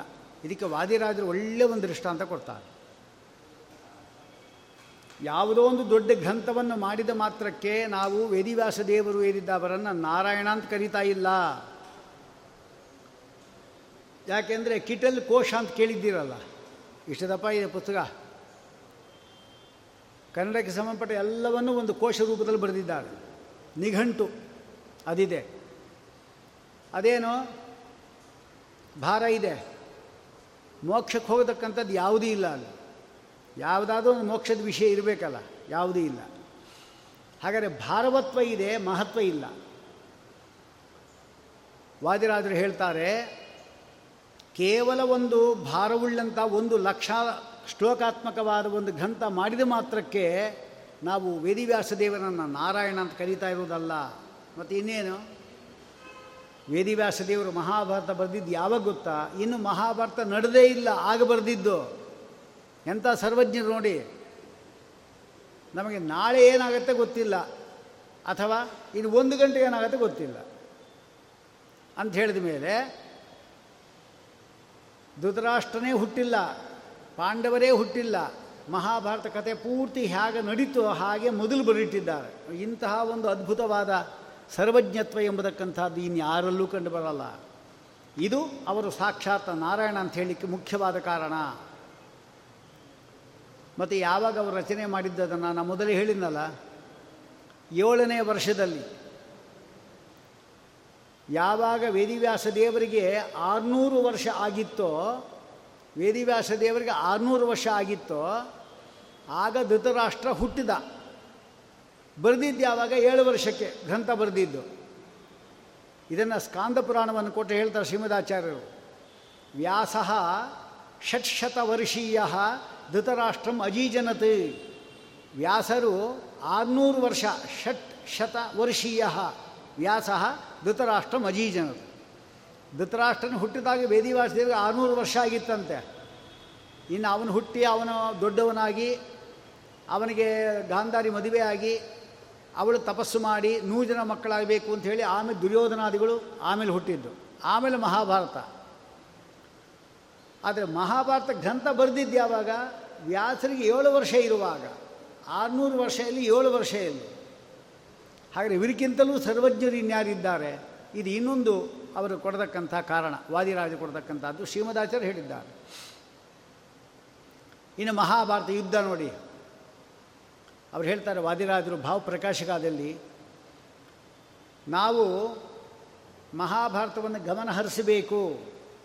ಆ ಮಹಾಭಾರತದಲ್ಲಿ ಕರ್ಣ ಮತ್ತು ಅರ್ಜುನ ಯಾವ್ಯಾವ ಅಸ್ತ್ರವನ್ನು ಬಿಟ್ಟರು, ಇದು ಮೊದಲೇ ಹೇಳಿದ್ದಾರೆ. ಅವನ ಯಾವ ಅಸ್ತ್ರ ಬಿಟ್ಟ, ಅದಕ್ಕೆ ಪ್ರತಿ ಅಸ್ತ್ರ ಇವನ್ಯಾವುದು ಬಿಟ್ಟ, ಅವನೇನು ಮಾತಾಡ್ದ, ಅದಕ್ಕೆ ಪ್ರತಿ ಉತ್ತರ ಇವನೇನು ಕೊಟ್ಟ, ಒಂದು ದಿವಸಕ್ಕೆ ಒಬ್ಬೊಬ್ಬರು ಎಷ್ಟೆಷ್ಟು ಜನ ಕೊಂದು ಹಾಕ್ತಾಯಿದ್ರು. ಭೀಷ್ಮಾಚಾರ್ಯ ಎಷ್ಟು ಜನ ಕೊಂದು ಹಾಕಿದರು, ದ್ರೋಣಾಚಾರ್ಯ ಎಷ್ಟು ಜನ ಕೊಂದು ಹಾಕಿದರು, ಯಾರ್ಯಾರ ರಥಗಳ ಧ್ವಜಗಳು ಏನು, ಧ್ವಜಗಳು ಕೂಡ ಹೇಳಿದ್ದಾರೆ ಅದರಲ್ಲಿ. ಧ್ವಜ ಯಾರ್ಯಾರ ಧ್ವಜ ಏನು ಅಂತ. ಕೃಪಾಚಾರ್ಯ ಧ್ವಜ ಇದಲ್ಲ, ಅದು ಅಗ್ನಿ ಉರಿತಾ ಇರೋದು ಕೃಪಾಚಾರ್ಯದು. ದ್ರೋಣಾಚಾರ್ಯದ ಇದೇನು ಅಂತ ಹೇಳಿದ್ರೆ ಆನೆಯಂತೆ ಕಟ್ಟಾಕಲ್ಪಟ್ಟವರು, ಕಟ್ಟಾಕಲ್ಪಟ್ಟ ಆನೆ ಅವರದು ನೋಡಿ. ಆ ಧ್ವಜವೂ ಕೂಡ ಅವರ ವೃತ್ತಿಯನ್ನು ಸೂಚನೆ ಮಾಡುತ್ತೆ. ಕೃಪಾಚಾರ್ಯರು ಏನಿದ್ದಾರವರು ಅಗ್ನಿಹೋತ್ರಾದಿಗಳು ಹೋಮಾದಿಗಳು ಮಾಡಬೇಕಾಗಿದ್ದವರು ಈ ದುರ್ಯೋಧನ ಪಕ್ಷ ಸೇರಿ ಯುದ್ಧ ಮಾಡಲಿಕ್ಕೆ ಬಂದಿದ್ದಾರೆ, ಬ್ರಾಹ್ಮಣ ಧರ್ಮಕ್ಕೆ ವಿರುದ್ಧ ಅಂತ ಆ ಸೂಚನೆ ಮಾಡುತ್ತಾರೆ. ಇವರು ದ್ರೋಣಾಚಾರ್ಯರು, ಅವರು ಅಷ್ಟೇ ಅಗ್ನಿಕುಂಡ ಇರಬೇಕಾಗಿದ್ದವರು ಊಟ ಮಾಡಿದ್ದಕ್ಕೋಸ್ಕರವಾಗಿ ಆನೆಯಂತೆ ಕಟ್ಟಾಕಲ್ಪಟ್ಟಿದ್ದಾರೆ. ಇಂತಹ ಅರ್ಥ ಬರತಕ್ಕಂಥ ಈ ಧ್ವಜಗಳನ್ನು ವ್ಯಾಸರು ಹೇಳಿದ್ದಾರೆ. ಇಷ್ಟೆಲ್ಲ ಮಹಾಭಾರತದಲ್ಲಿ ಕುರುಕ್ಷೇತ್ರ ಅಂತ ಏನಿದೆ ಈಗಲೂ ಕೂಡ, ಆ ಕುರುಕ್ಷೇತ್ರ ಎಂಬತಕ್ಕಂಥ ಊರಿದಲ್ಲ, ಅದು ಇನ್ನೂರೈವತ್ತು ಕಿಲೋಮೀಟ್ರ್ ಅಂತ ಇಟ್ಕೊಳ್ಳೋಣ, ಅಷ್ಟು ಕೂಡ ಯುದ್ಧ ಭೂಮಿ ಆಗಿತ್ತು ಮೊದಲು. ಮಹಾಭಾರತ ಯುದ್ಧ ಭೂಮಿಯಿಂದ ಈಗೇನು ಕುರುಕ್ಷೇತ್ರ ಅಂತ ಒಂದು ಊರಿದೆ, ಅದಷ್ಟು ಕೂಡ ಅದೇ. ಈಗೆಲ್ಲ ಊರುಗಳು ನಾಡುಗಳು ಆಗೋದು ಅಷ್ಟೇ. ಈಗ ಊರು ಒಳಗಡೆ ನಿಮಗೆಲ್ಲ ಸಿಗೋದು. ಜ್ಯೋತಿ ಸರ ಅಂತ ಅಲ್ಲಿ ಹೋದ್ವಿ ಅಂತ ಹೇಳಿದ್ರೆ ನಾವು, ಅಲ್ಲಿ ಪಾಂಡವರು ಗಿಡವನ್ನು ಹಾಕಿದ್ದಾರೆ, ಐದು ಗಿಡ. ಧರ್ಮರಾಜ, ಭೀಮಸೇನ, ಅರ್ಜುನ, ನಕುಲ ಸಹದೇವರು, ಐದು ಗಿಡ ಸಾಲಾಗಿದೆ ಅವರು ಹಾಕಿದ್ದು, ಈಗಲೂ ಇದೆ. ಅದರಿಂದ ಸ್ವಲ್ಪ ಮುಂದೆ ಹೋದ್ವಿ ನಾವು ಅಂತ ಹೇಳಿದ್ರೆ ಆ ಜಾಗದಲ್ಲಿ ಕೃಷ್ಣ ಪರಮಾತ್ಮ ಗೀತೆಯನ್ನು ಉಪದೇಶ ಮಾಡಿದ್ದು ಕೂಡ ಈ ಜಾಗ ಇದೆ. ಈಗ ಎಲ್ಲ ಊರು ಒಳಗಡೆನೇ ಇರೋದು. ಇನ್ನು ಸ್ವಲ್ಪ ಇನ್ನೊಂದು ಎರಡು ಮೂರು ಕಿಲೋಮೀಟ್ರ್ ಆಚೆ ಹೋದ್ವಿ ನಾವು, ಪಶ್ಚಿಮ ಪೂರ್ವಕ್ಕೆ ನಾವು ಹೋದ್ವಿ ಅಂತ ಹೇಳಿದ್ರೆ ಭೀಷ್ಮಾಚಾರ್ಯರು ಯಾವ ಜಾಗದಲ್ಲಿ ಬಿದ್ದರು, ಆ ಬಾಣಗಳೆಲ್ಲ ಚುಚ್ಕೊಂಡಿದ್ದದು, ಅದೆಲ್ಲವೂ ಕೂಡ ನಮ್ಗೆ ಸಿಗುತ್ತೆ ನೋಡಿ. ಅಂದರೆ ಇಡೀ ಅಷ್ಟು ಕೂಡ ಕುರುಕ್ಷೇತ್ರ. ಆ ಕುರುಕ್ಷೇತ್ರದಲ್ಲಿ ಯಾರ್ಯಾರು ಯಾರನ್ನ ಕೊಲ್ತಾರೆ, ಏನೇನು ಮಾತಾಡ್ತಾರೆ, ಇದಿಷ್ಟನ್ನು ಕೂಡ ಒಬ್ಬ ಶೂದ್ರನಾದವನಿಗೆ, ಸಂಜಯ್ ಎಂಬತಕ್ಕಂಥವನಿಗೆ ದಿವ್ಯ ದೃಷ್ಟಿ ಕೊಟ್ಟು ವ್ಯಾಸರು ಧೃತರಾಷ್ಟ್ರಂಗೆ ಹೇಳು ಅಂತ ವ್ಯವಸ್ಥೆ ಮಾಡಿದ್ದಾರೆ. ಅಲ್ಲೆಲ್ಲೋ ಮೂಲೆಯಲ್ಲಿ ಇನ್ನೂರೈವತ್ತು ಕಿಲೋಮೀಟ್ರ್ ಆಚೆ ಒಬ್ಬರು ಸತ್ರ ಏನು ಗೊತ್ತಾಗುತ್ತೆ? ಆದರೆ ಇವನು ಗೊತ್ತಾಗಿದೆ ನೋಡಿ ನೋಡಿ ಇದೆಲ್ಲ ವ್ಯಾಸರ ಅದೊಂದು ಸರ್ವಜ್ಞತೆ. ಆದ್ದರಿಂದ ಸಾಕ್ಷಾತ್ ಶ್ರೀಮನ್ನಾರಾಯಣ ಅಂತ ತಿಳ್ಕೊಳ್ರಿ ಎಂಬುದಾಗಿ ವಾದಿರಾಜು ಭಾವಪ್ರಕಾಶಿ ಇಷ್ಟು ಹೇಳಿದ್ದಾರೆ. ಇಂತಹ ವ್ಯಾಸರು ಮಹಾಭಾರತವನ್ನು ರಚನೆ ಮಾಡಿದ್ದಾರೆ. ಇದು ಇತಿಹಾಸ ಪುರಾಣ, ಇತಿಹಾಸವೂ ಹೌದು. ಎಲ್ಲ ಅನೇಕ ಶಾಂತಿ ಪರ್ವ ಮತ್ತು ಅನುಶಾಸನ ಪರ್ವಗಳೇನಿದೆ ಅದು, ಅದಲ್ಲದೆ ಮೋಕ್ಷ ಧರ್ಮ ಪರ್ವ ಅಂತಿದೆ, ಖಿಲ್ಲ ಧರ್ಮ ಅಂತಿದೆ. ಇದೆಲ್ಲವೂ ಕೂಡ ಮೋಕ್ಷಕ್ಕೆ ಬೇಕಾದ ಉಪಾಯಗಳು ಹೇಳಿದ್ರಿಂದ ಪುರಾಣ, ಪಾಂಡವರ ಕಥೆಯನ್ನು ಹೇಳಿದ್ರಿಂದ ಇತಿಹಾಸ, ಇತಿಹಾಸ ಪುರಾಣ. ಇದರ ವೈಶಿಷ್ಟ್ಯ ಏನಂದರೆ ಈ ಮಹಾಭಾರತದಲ್ಲಿ ಏನಿದೆಯೋ ಅದೆಲ್ಲ ಕಡೆ ಇರುತ್ತೆ, ಯಾವುದು ಇಲ್ಲಿಲ್ಲ ಅದು ಎಲ್ಲೂ ಇಲ್ಲ. ಇದನ್ನು ಕೂಡ ಹೇಳ್ತಾರೆ, ಯದಿಹಾಸ್ತಿ ತದನ್ಯತ್ರ ಎನ್ನೇಹಾಸ್ತಿ ನತತ್ಕ್ವಚಿತ್. ಯಾವುದು ಇಲ್ಲಿ ಇದೆ ಅದು ಬೇರೆ ಕಡೆ ಇದೆ, ಯಾವುದು ಇಲ್ಲಿಲ್ಲ ಇನ್ನೆಲ್ಲೂ ಇಲ್ಲ. ಅಂದರೆ ಇದು ಎಲ್ಲವನ್ನು ಒಳಗೊಂಡಿರತಕ್ಕಂಥ ಗ್ರಂಥ. ಇದು ದೊಡ್ಡ ತತ್ವಗಳ ನಿಧಿ. ಅನುಶಾಸನ ಪರ್ವವನ್ನು ಒಂದೇ ಒಂದು ಉಪನ್ಯಾಸ ಮಾಡಿ ಕಡೆ ಪಕ್ಷ ಒಂದು ಮೂರು ವರ್ಷ ಬೇಕು. ಶಾಂತಿ ಪರ್ವವನ್ನು ಹೇಳಲಿಕ್ಕೆ ಕಡೆ ಪಕ್ಷ ಒಂದು ನಾಲ್ಕು ವರ್ಷ ಆದರೂ ಬೇಕು ಅಂತ. ಅದು ಹೋದ ವರ್ಷ ಶುರು ಮಾಡ್ತಾರೆ, ಈ ವರ್ಷ ಮಂಗಳ ಮಾಡೇ ಬಿಡ್ತಾರೆ. ಅದು ಯಾವ ರೀತಿ ಮಾಡಿದ್ರು ಅಂತ ನಮಗೆ ಅರ್ಥ ಆಗೋದಿಲ್ಲ. ಯಾಕೆಂದರೆ ಮಹಾಭಾರತ ಅಷ್ಟು ಸುಲಭವಾಗಿ ಅರ್ಥ ಆಗೋ ಗ್ರಂಥ ಅಲ್ಲ ಅದು. ಅದೆಲ್ಲ ಮೂರು ಭಾಷೆಯಿಂದ ಬರೆದಿರತಕ್ಕಂಥದ್ದು. ಶ್ರೀಮದಾಚಾರ್ಯ ತಾತ್ಪರ್ಯ ನಿರ್ಣಯವನ್ನು ಓದದೇ ಇರತಕ್ಕಂಥ ವ್ಯಕ್ತಿಗೆ ಏನೂ ಗೊತ್ತಾಗೋದಿಲ್ಲ. ಹಾಗಾಗಿ ಮಹಾಭಾರತನ ಓದಬೇಕಾಗಿದ್ರೆ ಮೂರು ಭಾಷೆ ಅರ್ಥ ಇರಬೇಕು. ಮೊದಲು ದರ್ಶನ ಭಾಷೆ,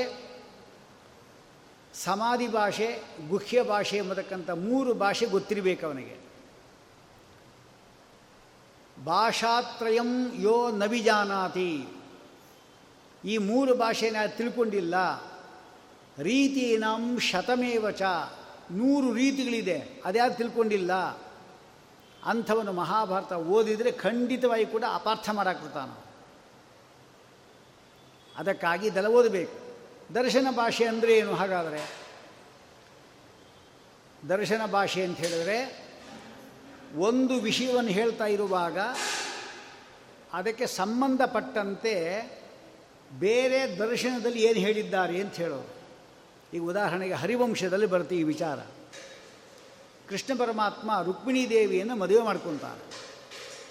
ರುಕ್ಮಿಣೀ ದೇವಿ ಹೇಳ್ತಾಳೆ, ನಾನು ಶಿವನನ್ನು ಕುರಿತು ಒಳ್ಳೆ ಮಗ ಹುಟ್ಟಬೇಕು ಅಂಥೇಳಿ ಹದಿನಾಲ್ಕು ವರ್ಷ ತಪಸ್ಸು ಮಾಡಬೇಕು ಅಂತಿದ್ದೇನೆ, ಬಂದ್ರಿ ಹೋಗೋಣ ಅಂತ ಕೈಲಾಸ ಕರ್ಕೊಂಡು ಹೋಗ್ತಾಳೆ. ಇದು ಕೃಷ್ಣ ಪರಮಾತ್ಮನೆಲ್ಲ ಮಹಿಮೆಯನ್ನು ಹೇಳಿಬಿಟ್ಟು ಈಗ ಬೇರೆ ದರ್ಶನ ಏನು ಹೇಳುತ್ತೆ ಅಂತ ಹೇಳಿದ್ರೆ, ಬೇರೆ ದರ್ಶನ ಏನು ಹೇಳುತ್ತೆ ಅಂದರೆ ಈ ಮಧ್ಯದಲ್ಲಿ ಏನು ಗಲಾಟೆ ಮಾಡ್ತಾರೆ.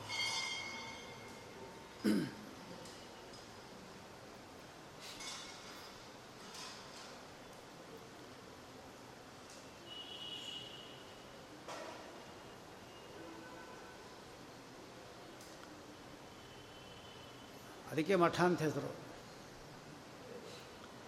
ಹೀಗಾಗಿ ಇಂತಹ ಒಂದು ಮಹಾಭಾರತವನ್ನು ನಾವು ಅರ್ಥ ಮಾಡ್ಕೋಬೇಕು ಅಂತ ಹೇಳಿದರೆ ನೋಡಿ, ಈ ಅಂಶಗಳೆಲ್ಲ ನಾವು ಸುತ್ತ ತಿಳ್ಕೊಂಡಿದ್ರೆ ನಮ್ಗೆ ಗೊತ್ತಾಗುತ್ತೆ ಅಷ್ಟೇ. ಇಲ್ಲ ಮಹಾಭಾರತ ಯಾರು ಮಾಡಿದ್ರು ಏನು ಗೊತ್ತಾಗೋದಿಲ್ಲ, ಹಂಗಾಗತ್ತೆ. ಹಾಗಾಗಿ ದರ್ಶನ ಭಾಷೆ ಅಂದರೆ ಏನು, ಈ ಸಂದರ್ಭದಲ್ಲಿ ಬೇರೆ ದರ್ಶನ ಏನು ಹೇಳುತ್ತೆ? ಕೃಷ್ಣ ಪರಮಾತ್ಮ ರುಕ್ಮಿಣಿ ಮದುವೆ ಮಾಡಿಕೊಂಡು ಇಷ್ಟು ನೇರವಾಗಿ ಹೇಳ್ತಾ ಇದೆ. ಈಗ ಅತಿ ಹೀಗೆ ತಿರುಗಿತು. ಸ್ಕಾಂದ ಪುರಾಣ ಏನು ಹೇಳಿದ್ದಾರೆ ಅಂದರೆ ರುದ್ರದೇವನಿಂದ ತಪಸ್ಸು ಮಾಡಿ ಒಳ್ಳೆಯ ಮಗನನ್ನು ಪಡ್ಕೋಬೇಕು ಅಂತೇಳಿ ಕೃಷ್ಣ ಮತ್ತು ರುಕ್ಮಿಣಿ ಇಬ್ಬರು ಕೂಡ ತಪಸ್ಸು ಮಾಡಿ ಹದಿನಾಲ್ಕು ವರ್ಷ ಅಂತಿದೆ. ಅದು ಬೇರೆ ದರ್ಶನ ಹಿಂಗೆ ಹೇಳುತ್ತೆ ಅಂತ ಅನುವಾದ ಮಾಡಿದ್ದಷ್ಟೇ. ಅವತಾರದಲ್ಲಿ ಏನು ಮಾಡ್ತಾರೋ ಅದು ನಮಗೆ ಅನ್ವಯ. ಪರಮಾತ್ಮ ಏನು ಅವತಾರ ಮಾಡಿದಾಗ ಏನು ಹೇಳ್ತಾನೋ ಅದು ನಮಗೆ ಅನ್ವಯ. ಅಂದರೆ ನಾವೇನು ಮಾಡಬೇಕು ಅಂದರೆ ಒಳ್ಳೆಯ ಸಂತಾನ ಆಗಬೇಕು ಅಂತಿದ್ದರೆ ಶಿವನನ್ನು ಪೂಜೆ ಮಾಡಬೇಕು ಅಂತ ಇಷ್ಟೇ ಅರ್ಥ. ಪರಮಾತ್ಮ ಮೂಲ ರೂಪದಲ್ಲಿ ಯಾರನ್ನೂ ಪೂಜೆ ಮಾಡಿಲ್ಲ, ಯಾರನ್ನೂ ತಪಸ್ಸು ಮಾಡಿಲ್ಲ ಮೂಲ ರೂಪದಲ್ಲಿ. ಅದೇ ರುದ್ರದೇವರ ಮೂಲ ರೂಪದಲ್ಲಿಯೂ ಕೂಡ ಈಗ ತಪಸ್ಸು ಮಾಡ್ತಾ ಇದ್ದಾರೆ. ಬಿಲ್ವವನ ಅಂತ ಒಂದು ವನದಲ್ಲಿ ಈಗಲೂ ಕೂಡ ರುದ್ರದೇವರ ಒಂದು ರೂಪದಿಂದ ತಪಸ್ಸು ಮಾಡ್ತಾ ಇದ್ದಾರೆ. ಹಾಗಾದರೆ ಪರಮಾತ್ಮ ಮೂಲ ರೂಪದಲ್ಲಿ ಯಾರಿಗೂ ಅವನು ತಪಸ್ಸು ಮಾಡುವುದಿಲ್ಲ, ಯಾರನ್ನು ಉದ್ದೇಶ ಮಾಡಿ. ಆದರೆ ಅವತಾರ ರೂಪದಲ್ಲಿ ಮಾತ್ರ ಅವನು ತಪಸ್ಸು ಮಾಡ್ದ ಇಂಥದ್ದೆಲ್ಲ ಮಾಡ್ದ ಅಂತ ಹೇಳಿದ್ರೆ ಅದಕ್ಕೆ ತಾತ್ಪರ್ಯ ಏನು, ನೀವು ಮಾಡ್ರಿ ಅಂತ ಮರ್ತ್ಯಾವತಾರಸ್ತ್ವಿಹ ಮರ್ತ್ಯ ಶಿಕ್ಷಣಂ ಎಂಬುದಾಗಿ ಹೇಳಿದಂತೆ ನಮಗೆ ಪಾಠ ಅಷ್ಟೆ. ರಾಮಚಂದ್ರ ದೇವ ಇದ್ದಂತ ಅವನು ತಂದೆ ಮಾತುಗೋಸ್ಕರ ಕಾಡಿಗೆ ಹೋದ ಅಂತ ಹೇಳಿದ್ರೆ ಅವನಿಗೆ ಯಾವ ಕಾಡು, ಸರ್ವತ್ರ ವ್ಯಾಪ್ತನಾದ ಪರಮಾತ್ಮ ಕಾಡೇನು ನಾಡೇನು ಅವನಿಗೆ. ನಮಗೆ ಪಾಠ ಅಷ್ಟೆ, ತಂದೆಗೋಸ್ಕರವಾಗಿ ತ್ಯಾಗ ಮಾಡಲಿಕ್ಕೆ ತಯಾರಾಗಿರ್ಬೇಕು ನೀವು. ಇಲ್ಲದ ತಂದೆ ಋಣ ಮತ್ತು ತಾಯಿ ಋಣ ಯಾವಾಗ ತೀರ್ಸ್ಕೊತೀರಿ ನೀವು? ನಾವು ಮೂರು ಋಣ ತೀರ್ಸ್ಕೊಳ್ಳೇಬೇಕು, ತಂದೆ ಮತ್ತು ತಾಯಿ ಮತ್ತು ಗುರುಗಳು. ಈ ಮೂರು ಋಣ ತೀರಿಸ್ಲಿಕ್ಕಾಗೋದಿಲ್ಲ. ಈ ಮೂರು ಋಣ ತೀರಿಸಿದ ಮೇಲೆ ತಪಃ ಸರ್ವಂ ಸಮಾಪ್ಯತೆ, ಇನ್ನೆಲ್ಲ ತಪಸ್ಸು ಮುಗೀತು ಅಂತ ಅರ್ಥ. ಯಾವ ವ್ಯಕ್ತಿ ತಂದೆ ತಾಯಿಗಳು ಮತ್ತು ಗುರುಗಳ ಒಂದು ಪ್ರೀತಿ ಸಂಪಾದನೆ ಮಾಡಿರ್ತಾರೆ ಅಂಥ ವ್ಯಕ್ತಿಗಳಿಗೆ ಎಲ್ಲ ತಪಸ್ಸು ಮುಗಿಯುತ್ತೆ. ಅದು ಮಾಡದೆ ಎಷ್ಟು ತಪಸ್ಸು ಮಾಡಿದ್ರೂ ಸಿದ್ಧಿಯಾಗುವುದಿಲ್ಲ. ಇದು ದರ್ಶನ ಭಾಷೆ ವೈಶಿಷ್ಟ್ಯ. ಸಮಾಧಿ ಭಾಷೆ ಅಂದರೆ ಇಡೀ ಭಾಗವತ ಪೂರ್ತಿ ಸಮಾಧಿ ಭಾಷೆಯಿಂದಲೇ ಗ್ರಂಥ ಬರೆದಿರೋದನ್ನು. ಯಾಕೆ ನಾರದರು ಬಂದು ವ್ಯಾಸರನ್ನು ಪ್ರಾರ್ಥನೆ ಮಾಡಿಕೊಳ್ಳುವಾಗ ಅವರು ಹೇಳ್ತಾರೆ, ಸಮಾಧಿನ ಅನುಸ್ಮರ ತದ್ವಿಚೇಷ್ಟಿದಂ, ಆ ಪರಮಾತ್ಮನ ಮಹಿಮೆಗಳೆಲ್ಲವನ್ನು ಕೂಡ ಸಮಾಧಿ ಭಾಷೆಯಿಂದ ಹೇಳು ಎಂಬುದಾಗಿ ಹೇಳ್ತಾರೆ. ಸಮಾಧಿ ಭಾಷೆಯನ್ನು ಗೊತ್ತಾಗಿಲ್ಲ, ಯಾವುದು ನೇರವಾಗಿ ಪರಮಾತ್ಮನ ಮಹಿಮೆಯನ್ನೇ ತಿಳಿಸುತ್ತೋ ಅದು ಸಮಾಧಿ ಭಾಷೆ. ಸಮಾಧಿ ಸಮಾಧಾನವಾದ ಮನಸ್ಸಿನಿಂದ ಹೇಳಿದ್ದು ಯಾವುದದು? ಸತ್ಯಂ ಸತ್ಯಂ ಪುನಃಸತ್ಯಂ ಉದ್ಧೃತ್ಯ ಭುಜ ಮುಚ್ಚತೆ, ವೇದಶಾಸ್ತ್ರಾತ್ ಪರಂ ನಾಸ್ತಿ ನದೈವಂ ಕೇಶವಾತ್ ಪರಂ. ನೋಡಿ, ನೇರ ಪರಮಾತ್ಮನ ಮಹಿಮೆ ಇದು. ಇದು ಸಮಾಧಿ ಭಾಷೆ. ಇನ್ನೊಂದು ದೃಷ್ಟಾಂತ ಹೇಳೋದಾದರೆ, ನಾಸ್ತಿ ನಾರಾಯಣ ಸಮಂ, ನಾರಾಯಣಿಗೆ ಸಮನಾದ ವ್ಯಕ್ತಿ ಹಿಂದೆ ಇದ್ದಿಲ್ಲ, ಮುಂದೆ ಇಲ್ಲ, ಈಗಂತೂ ಇಲ್ಲೇ ಇಲ್ಲ. ಇದು ನೇರವಾಗಿ ಪರಮಾತ್ಮನ ಮಹಿಮೆ ಹೇಳೋದು.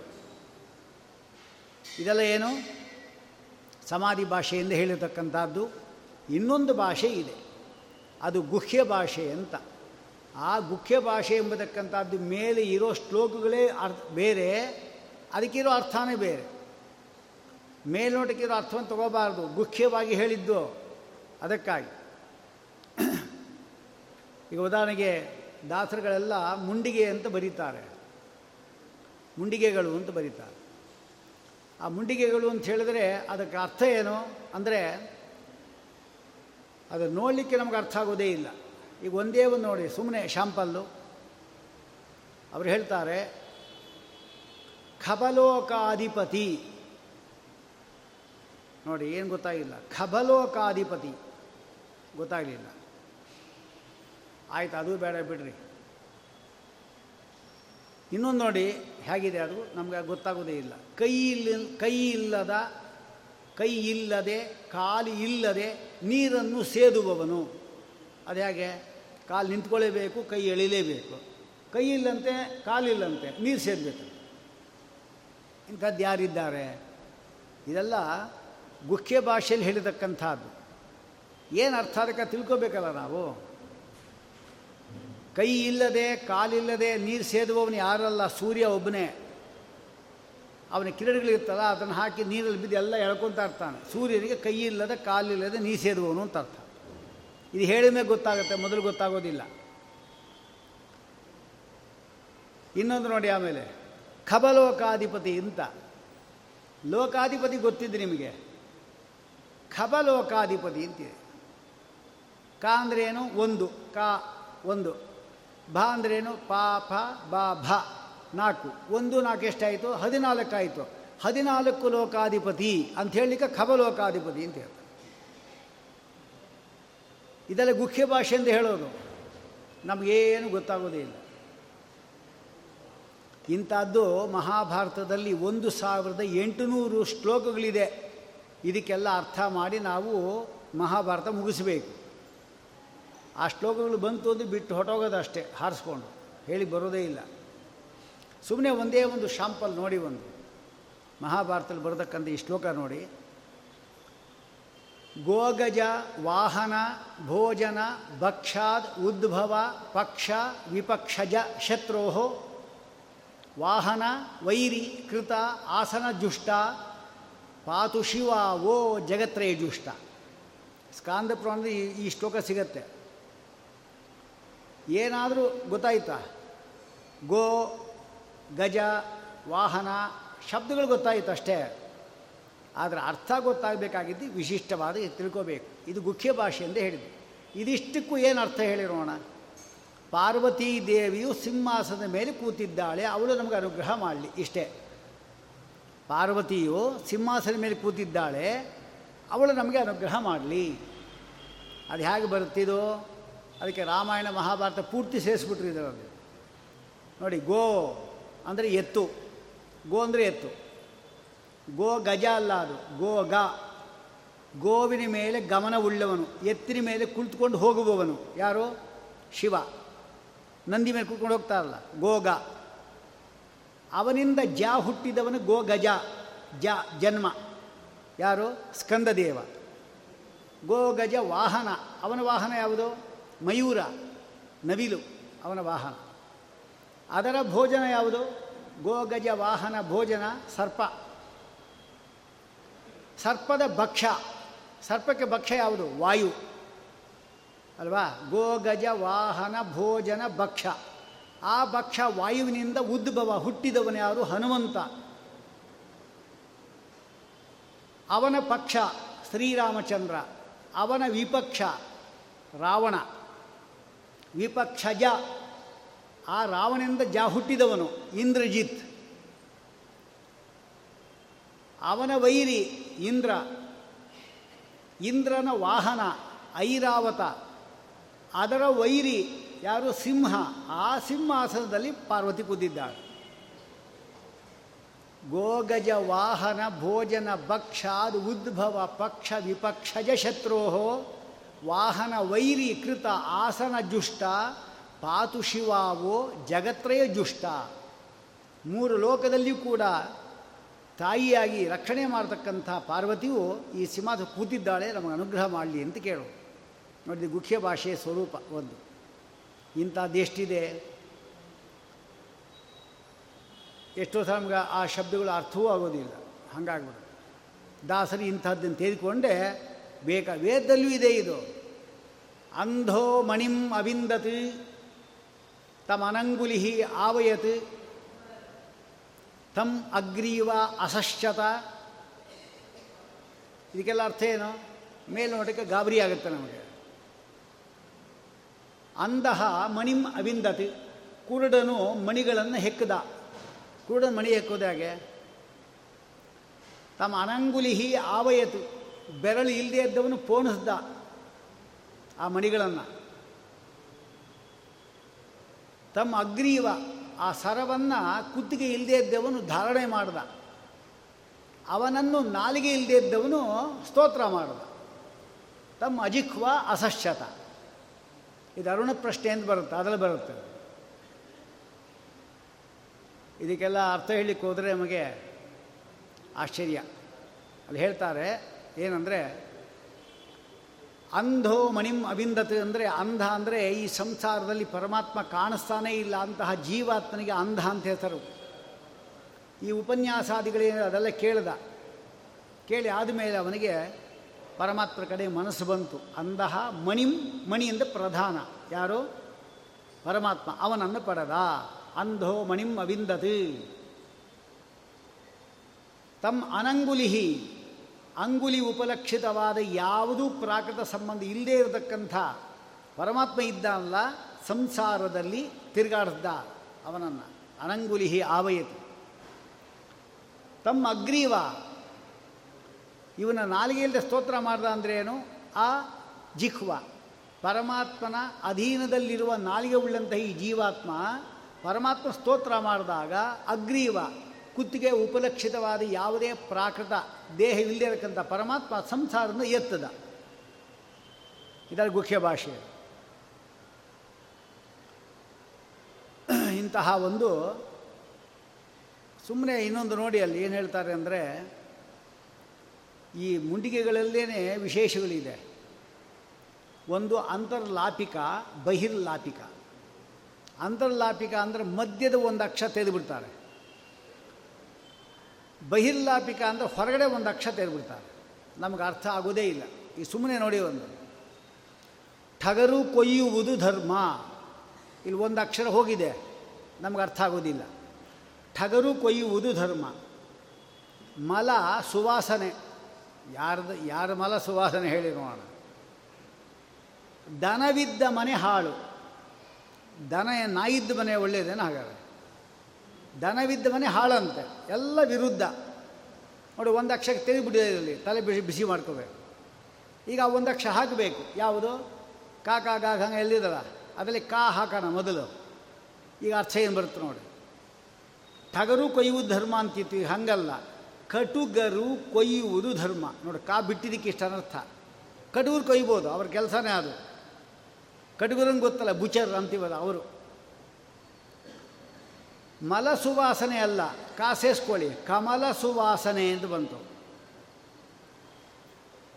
ದನವಿದ್ದ ಮನೆ ಹಾಡು ಅಲ್ಲ, ಕದನವಿದ್ದ ಮನೆ ಹಾಡು ನೋಡಿ. ಒಂದು ಅಕ್ಷ ಬಿಟ್ಟಿದ್ದಕ್ಕೆ ಇಷ್ಟು ಅರ್ಥ ಆಗುತ್ತೆ. ಇದು ಬಹಿರ್ಲಾಪಿಕ, ಅಂತರ್ಲಾಪಿಕ ಅಂತ ಬೇರೆ ಇದೆ. ಮಧ್ಯದ ಒಂದು ಅಕ್ಷ ತೆಗೆದುಬಿಟ್ರು ಅಂದರೆ ಏನು ಮಾಡಿದ್ರೂ ಅರ್ಥ ಆಗೋದಿಲ್ಲ. ಇಂಥದ್ದೆಲ್ಲ ಆ ಮುಂಡಿಕೆಗಳ ಸ್ವರೂಪದಲ್ಲಿ, ಇದೆಲ್ಲ ಗುಖ್ಯ ಭಾಷೆಯಲ್ಲಿ ಹೇಳಿದ್ದು. ಸುಮ್ಮನೆ ಒಂದು ಇದರಲ್ಲಿ ಕನಕದಾಸರದ ಒಂದು ಒಂದು ಮುಂಡಿಗೆಯನ್ನು ನಿಮಗೆ ಹೇಳ್ತೀನಿ. ಅದು ಅದರಲ್ಲಿ ಈತನೀಗ ವಾಸುದೇವನು ಅಂತ ನೀವು ಕೇಳೇ ಇದ್ದೀನಿ ನೀವು ನೋಡಿ. ಎಷ್ಟು ಅರ್ಥ ತುಂಬಿತ್ತಾರೆ ಅನ್ನಲಿಕ್ಕೆ ಇದೊಂದು ದೃಷ್ಟಾಂತ ನಮಗೆ ಸಾಕು. ಮನನ ಮಾಡಿದರೆ ಅಲ್ಲೇನು ಹೇಳ್ತಾರೆ ಅಂದರೆ, ಈತನೀಗ ವಾಸುದೇವನು ಧನುಜೆ ಯಾಳದ ನನ್ನ ನೈಯನ ಪಿತನ ಮುಂದೆ ಕೌರವೇಂದ್ರನ ಅನುಜೆ ಯಾಳಿದವನ ಶಿರವ ಕತ್ತರಿಸುತ್ತ ಅನುಜೆ ಯಾಳಿದವನ ಬೆಂಕಿ ಮುಟ್ಟದಂತೆ ಕಾಯ್ದ ರುಕ್ಮನ ಅನುಜೆ ಯಾಳಿದವನ ಮೂರುತಿಯನ್ನು ನೋಡಿರೋ. ಇಲ್ಲಿ ಅನುಜ ಅನುಜ ಅನುಜ ಅದು ಬಂತ ಅಷ್ಟೆ. ಇದು ಮಹಾಭಾರತದಲ್ಲಿ ಬರತಕ್ಕಂಥ ಸೈಂಧವ ವಧ ಪರ್ವ. ಇದು ಹಿಡಿಂಬ ವಧ ಪರ್ವ, ಇದು ಸೈಂಧವ ವಧ ಪರ್ವ ಅಂತ ಒಂದಿದೆ. ಆ ಪರ್ವದಲ್ಲಿ ಬರತಕ್ಕಂಥ ಎರಡು ಅಧ್ಯಾಯಗಳ ಸಂಗ್ರಹ ಇದು. ದೊಡ್ಡ ದೊಡ್ಡ ಅಧ್ಯಾಯಗಳು ಬೇರೆ. ಏನರ್ಥ ಇದು? ಸೈಂಧವ ಅಭಿಮನ್ಯುವನ್ನು ಕೊಲ್ಲಿಕ್ಕೆ ಕಾಣಾಗಿದ್ದ, ಅವನನ್ನು ನಾಳೆ ಮಧ್ಯಾಹ್ನದೊಳು ಕೊಲ್ಲಿಲ್ಲ ಅಂದರೆ ಬೆಂಕಿಗೆ ಹಾರ್ತೇನೆ ಅಂತ ಅರ್ಜುನನ ಪ್ರತಿಜ್ಞೆ. ಆದರೆ ಅವರನ್ನು ಬಚ್ಚಿಟ್ಬಿಟ್ಟಿದ್ದಾರೆ, ನಾಳೆ ಮಧ್ಯಾಹ್ನದವರೆಗೂ ಕೂಡ ಅವ್ರು ಸಿಕ್ಕುಡ್ದು ಅಂತ. ಈಗೆಲ್ಲ ಇವರೆಲ್ಲ ಬಚ್ಚಿಡ್ತಾ ಇದ್ದಾರೆ ನೋಡ್ರಿ, ರಾಜಕೀಯ ವ್ಯಕ್ತಿಗಳೆಲ್ಲ ಹಾಗೆ ಬಚ್ಚಿಟ್ಬಿಟ್ಟಿದ್ರು ಅವ್ರನ್ನ. ಮಧ್ಯದಲ್ಲಿ ಬಾಂಬೆಯಲ್ಲಿ ಗಿಂಬಲ್ಲಿ ಅಲ್ಲಿ ಇಡ್ತಾರೆ ನೋಡಿ. ಹಾಗೆ ಆ ಸೈನಿಕರ ಮಧ್ಯದಲ್ಲಿ ಬಚ್ಚಿಟ್ಬಿಟ್ಟು ಕಾಪಾಡ್ತಾ ಇದ್ದಾರೆ. ಅವನಿಗೇನು ದುರ್ಯೋಧನಿಗೆ ತನ್ನ ಭಾವ ಕಂಡ್ರೆ ಅಷ್ಟೊಂದು ಪ್ರೀತಿ ಅಂತ ತಿಳ್ಕೋಬೇಡಿ. ಅವನಿಗೆ ಆಗಬೇಕಾಗಿದ್ದೇನು, ಇವನು ಬದುಕಿಬಿಟ್ರೆ ಅರ್ಜುನ ನಾಳೆ ಸಾಯ್ತಾನೆ, ಅಷ್ಟೇ ಬೇಕಾಗಿದ್ದವರಿಗೆ. ಯಾಕೆ ದುಶ್ಚಲೆ ಗಂಡ ಅವನು, ದುಶ್ಚಲೆ ಅಂದರೆ ದುರ್ಯೋಧನ ತಂಗಿಯವಳು. ಹೀಗಾಗಿ ಮಾರನೇ ದಿವಸ ಏನು ಮಾಡಿದ್ರು ಅವನು ಸಿಗಲೇ ಇಲ್ಲ. ಅರ್ಜುನ ಬೆಂಕಿಗೆ ತಯಾರು ಮಾಡ್ಕೊಂಡು ಹಾರಬೇಕೀಗ. ಪರಮಾತ್ಮ ಏನು ಮಾಡಿದ? ತಕ್ಷಣ ತಮಃ ಸಸಜ್ಜ, ಕತ್ತಲೆ ನಿರ್ಮಾಣ ಮಾಡ್ದ ಅಂತಿದೆ. ದಾಸರಲ್ಲೇ ಹೇಳ್ತಾರೆ ತನ್ನ ಚಕ್ರ ಅಡ್ಡ ಇಟ್ಟ ಅಂತ ಹೇಳ್ತಾರೆ. ಕೆಲವು ಪುರಾಣಗಳಲ್ಲಿ ಚಕ್ರ ಇಟ್ಟ ಅಂತ ಅರ್ಥ ಇದೆ. ಈ ತಮಿಳು ತೆಲುಗುಗಳಲ್ಲಿ ಮಾಡಿರ್ತಕ್ಕಂಥ ಚಕ್ರ ಅಡ್ಡ ಇಟ್ಟು ಅಂತ ಹೇಳ್ತಾರೆ. ಅದೇ ಚಕ್ರ ಅಂದರೆ ಇಟ್ಟರೆ ಕತ್ತಲೆ ಬರುತ್ತೋ ಬೆಳಕು ಬರುತ್ತೋ? ಚಕ್ರ ಇಟ್ಟರೆ ಚಕ್ರ ಅಂದರೆ ಏನು? ಸುದರ್ಶನ ಮಹಾಜ್ವಾಲ ಕೋಟಿ ಸೂರ್ಯ ಸಮಪ್ರಭ. ಅಡ್ಡ ಇಟ್ಟರೆ ಇನ್ನೂ ಬೆಳಕು ಜಾಸ್ತಿ ಬರಬೇಕು, ಕತ್ತಲೆ ಬರೋದು ಹೇಗೆ? ಈ ರೀತಿ ಇದೆ. ಅದಕ್ಕೊಂದು ಕತೆ ಮಹಾಭಾರತದಲ್ಲೇ ಇದೆ. ಈ ಚಕ್ರ ಇದಲ್ಲ, ಶೃಗಾಲ ವಾಸುದೇವನ ಕೊಲ್ಲಬೇಕು ಅಂತ ಪರಮಾತ್ಮ ಬಿಟ್ಟ. ಆ ಚಕ್ರ ಬಿಟ್ಟಾಗ ಏನಾಯಿತು ಅಂದರೆ, ಆ ಊರ ಆಚೆ ಒಬ್ಬ ಋಷಿ ಆಶ್ರಮ ಮಾಡ್ಕೊಂಡಿದ್ದ. ಅವರ ಆಶ್ರಮವನ್ನು ಸುಟ್ಟು ಭಸ್ಮ ಮಾಡಿಬಿಡ್ತಾರೆ. ಆಗ ಆ ಋಷಿ ಇದವನು ಶಾಪ ಕೊಟ್ಟು, ಈ ಚಕ್ರಕ್ಕೆ ನೀನು ನಿನ್ನ ಕಾಂತಿ ಪೂರ್ತಿ ಕಂದು ಹೋಗಲಿ ಅಂತ ಶಾಪ ಕೊಟ್ಟ. ಸರಿ, ಚಕ್ರ ಬಂತು. ಚಕ್ರ ಇದ್ದಾನಲ್ಲ ಅಭಿಮಾನ, ಅವನು ಹೇಳ್ದ ನನಗೆ ಶಾಪ ಬಂದಿದೆ ಅಂತ ಹೇಳ್ತಾ. ಆದರೆ ಒಂದು ದಿವಸಕ್ಕೆ ನಾನು ಮಾಡ್ತೀನಿ ಬಿಡು ಅಂತ. ಯಾವುದಾದ್ರು ಒಂದು ದಿವಸ ಸೈಂಧವನನ್ನು ಕೊಲ್ಲುವಾಗ ಆ ಏನು ಶಾಪ ಕೊಟ್ಟಿದ್ದಾನೋ ಅದಕ್ಕಿಟ್ಟು, ಆ ದಿವಸ ಪೂರ್ತಿ ಅದು ಕತ್ತಲೆ, ಬೆಳಕೇ ಇಲ್ಲ. ಇದು ಮಹಾಭಾರತದಲ್ಲೇ ಇದೆ. ಇದು ಮಹಾಭಾರತ ಅಂದರೆ ದೊಡ್ಡ ಸಾಗರ ಅದು. ನೀವು ನೂ ಹತ್ತು ಹತ್ತು ಹತ್ತು ಹನ್ನೆರಡು ಬಾರಿ ನೀವು ಕೇಳಿದರೂ ಕೂಡ ತಲೆಯಲ್ಲಿ ಆರೂಢ ಆಗಲ್ಲ, ಅಷ್ಟು ಕಥೆಗಳು ಅಷ್ಟು ತತ್ವಗಳಿದೆ ಅದರಲ್ಲಿ. ಇದು ಕೂಡ ಬಂದು ಹಾಗಾದರೆ ಚಕ್ರ ಇಟ್ಟ ಅಂತ ಇಟ್ಕೊಳ್ಳೋಣ. ಶ್ರೀಮದಾಚಾರ್ಯರು ಚಕ್ರ ಮಾಡಲ್ಲ, ಹೇಳೋದಿಲ್ಲ ಅವರು. ತಮಃ ಸಸಜ್ಜ ಊರ್ಜಿತಂ ಅಷ್ಟೇ. ಕತ್ತಲೆ ಸೃಷ್ಟಿ ಮಾಡ್ದ, ಅದು ಚಕ್ರ ಇಟ್ಟು ಕೈ ಇಟ್ಟು ಹೇಗೋ ಅಂತೂ ಮಾಡ್ದ. ಮಧ್ಯಾಹ್ನ ಮೂರು ಗಂಟೆ ಸಮಯ ಕತ್ತಲೆ ಆಗೋಯ್ತು ಇದ್ದಕ್ಕಿದ್ದಾಗ. ಈ ಮಧ್ಯದಲ್ಲಿ ಕತ್ತಲೆ ಆದ ಕೂಡಲೇ ಅವರೇ ಮಾಡಿದ್ರು, ಓ ನಾನು ಬೆಂಕಿಗೆ ಹಾರಿಬಿಡ್ತೇನೆ ಸೂರ್ಯ ಮುಳುಗೋದ ಅಂಥೇಳಿ ಬೆಂಕಿಗೆ ಹಾರಲಿಕ್ಕೆ ಹೋದ. ಆಗ ಪರಮಾತ್ಮ ಏನು ಮಾಡ್ದ, ತಡೆದು ಆ ಚಕ್ರನ ಏನು ಇತ್ತಲ್ಲ ಅದನ್ನು ದೂರ ಸರಿದ್ದ. ಸೂರ್ಯ ಕಾಣದ್ದ, ಕಾಣಿಸಿದ ಕೂಡ ಅವನು ಬಂದುಬಿಟ್ಟಿದ್ರು ಅವರೆಲ್ಲ ನೋಡಲಿಕ್ಕೆ ಅಂತ, ಇವನು ಹಾರೋದನ್ನು ನೋಡಲಿಕ್ಕೆ ಅಂತ ಬಂದಿದ್ದರು. ತಕ್ಷಣ ಅಸ್ತ್ರ ತೆಗೆದುಕೊಂಡು ಪಾಶುಪದ ಅಸ್ತ್ರವನ್ನು ತೆಗೆದುಕೊಂಡು ತಲೆ ತೆಗೆದು ಆ ಅಸ್ತ್ರದಿಂದಲೇ ಅವರ ಅಪ್ಪ ಒಬ್ಬ ವೃದ್ಧಕ್ಷತ್ರ ಅಂತಿರ್ತಾನೆ, ಅವನ ಕೈಯಲ್ಲಿ ಅವನ ತಲೆ ಬೀಳಬೇಕು ಅಂತ ಹಾಗೆ ಮಾಡ್ತಾರೆ. ಅಂತೂ ತಂದೆಯೂ ಸತ್ತ ಮಗನೂ ಸತ್ತ ಹಾಗೆ ಮಾಡಾಕಿದ್ರು. ಇಷ್ಟು ಕಥೆ ಇರೋದು. ಇದು ಎರಡು ಅಧ್ಯಾಯದಲ್ಲಿ ಬರುತ್ತೆ, ಎರಡು ಎರಡೂವರೆ ಅಧ್ಯಾಯದಲ್ಲಿ ಬರುತ್ತೆ. ಇದನ್ನು ಈ ನಾಲ್ಕು ಸಾಲಲ್ಲಿ ಕನಕದಾಸರು ಹೇಳಿದ್ದಾರೆ ನೋಡಿ, ನಾಲ್ಕು ಸಾಲಲ್ಲಿ. ಈ ನೋಡಿ, ಮೊದಲು ಹೇಳಿದ್ದೇನು, ಧನುಜಯಾಳದ ನನ್ನ ನಯ್ಯನ, ಎಲ್ಲ ಹಿಂದೆ ಮುಂದೆ ಎಲ್ಲ ಪೂರ್ತಿ ಹೇಳಿ ಹೇಳ್ತಾರೆ. ಧನುಜೆ ಅಂದರೆ ರಾಕ್ಷಸಿ,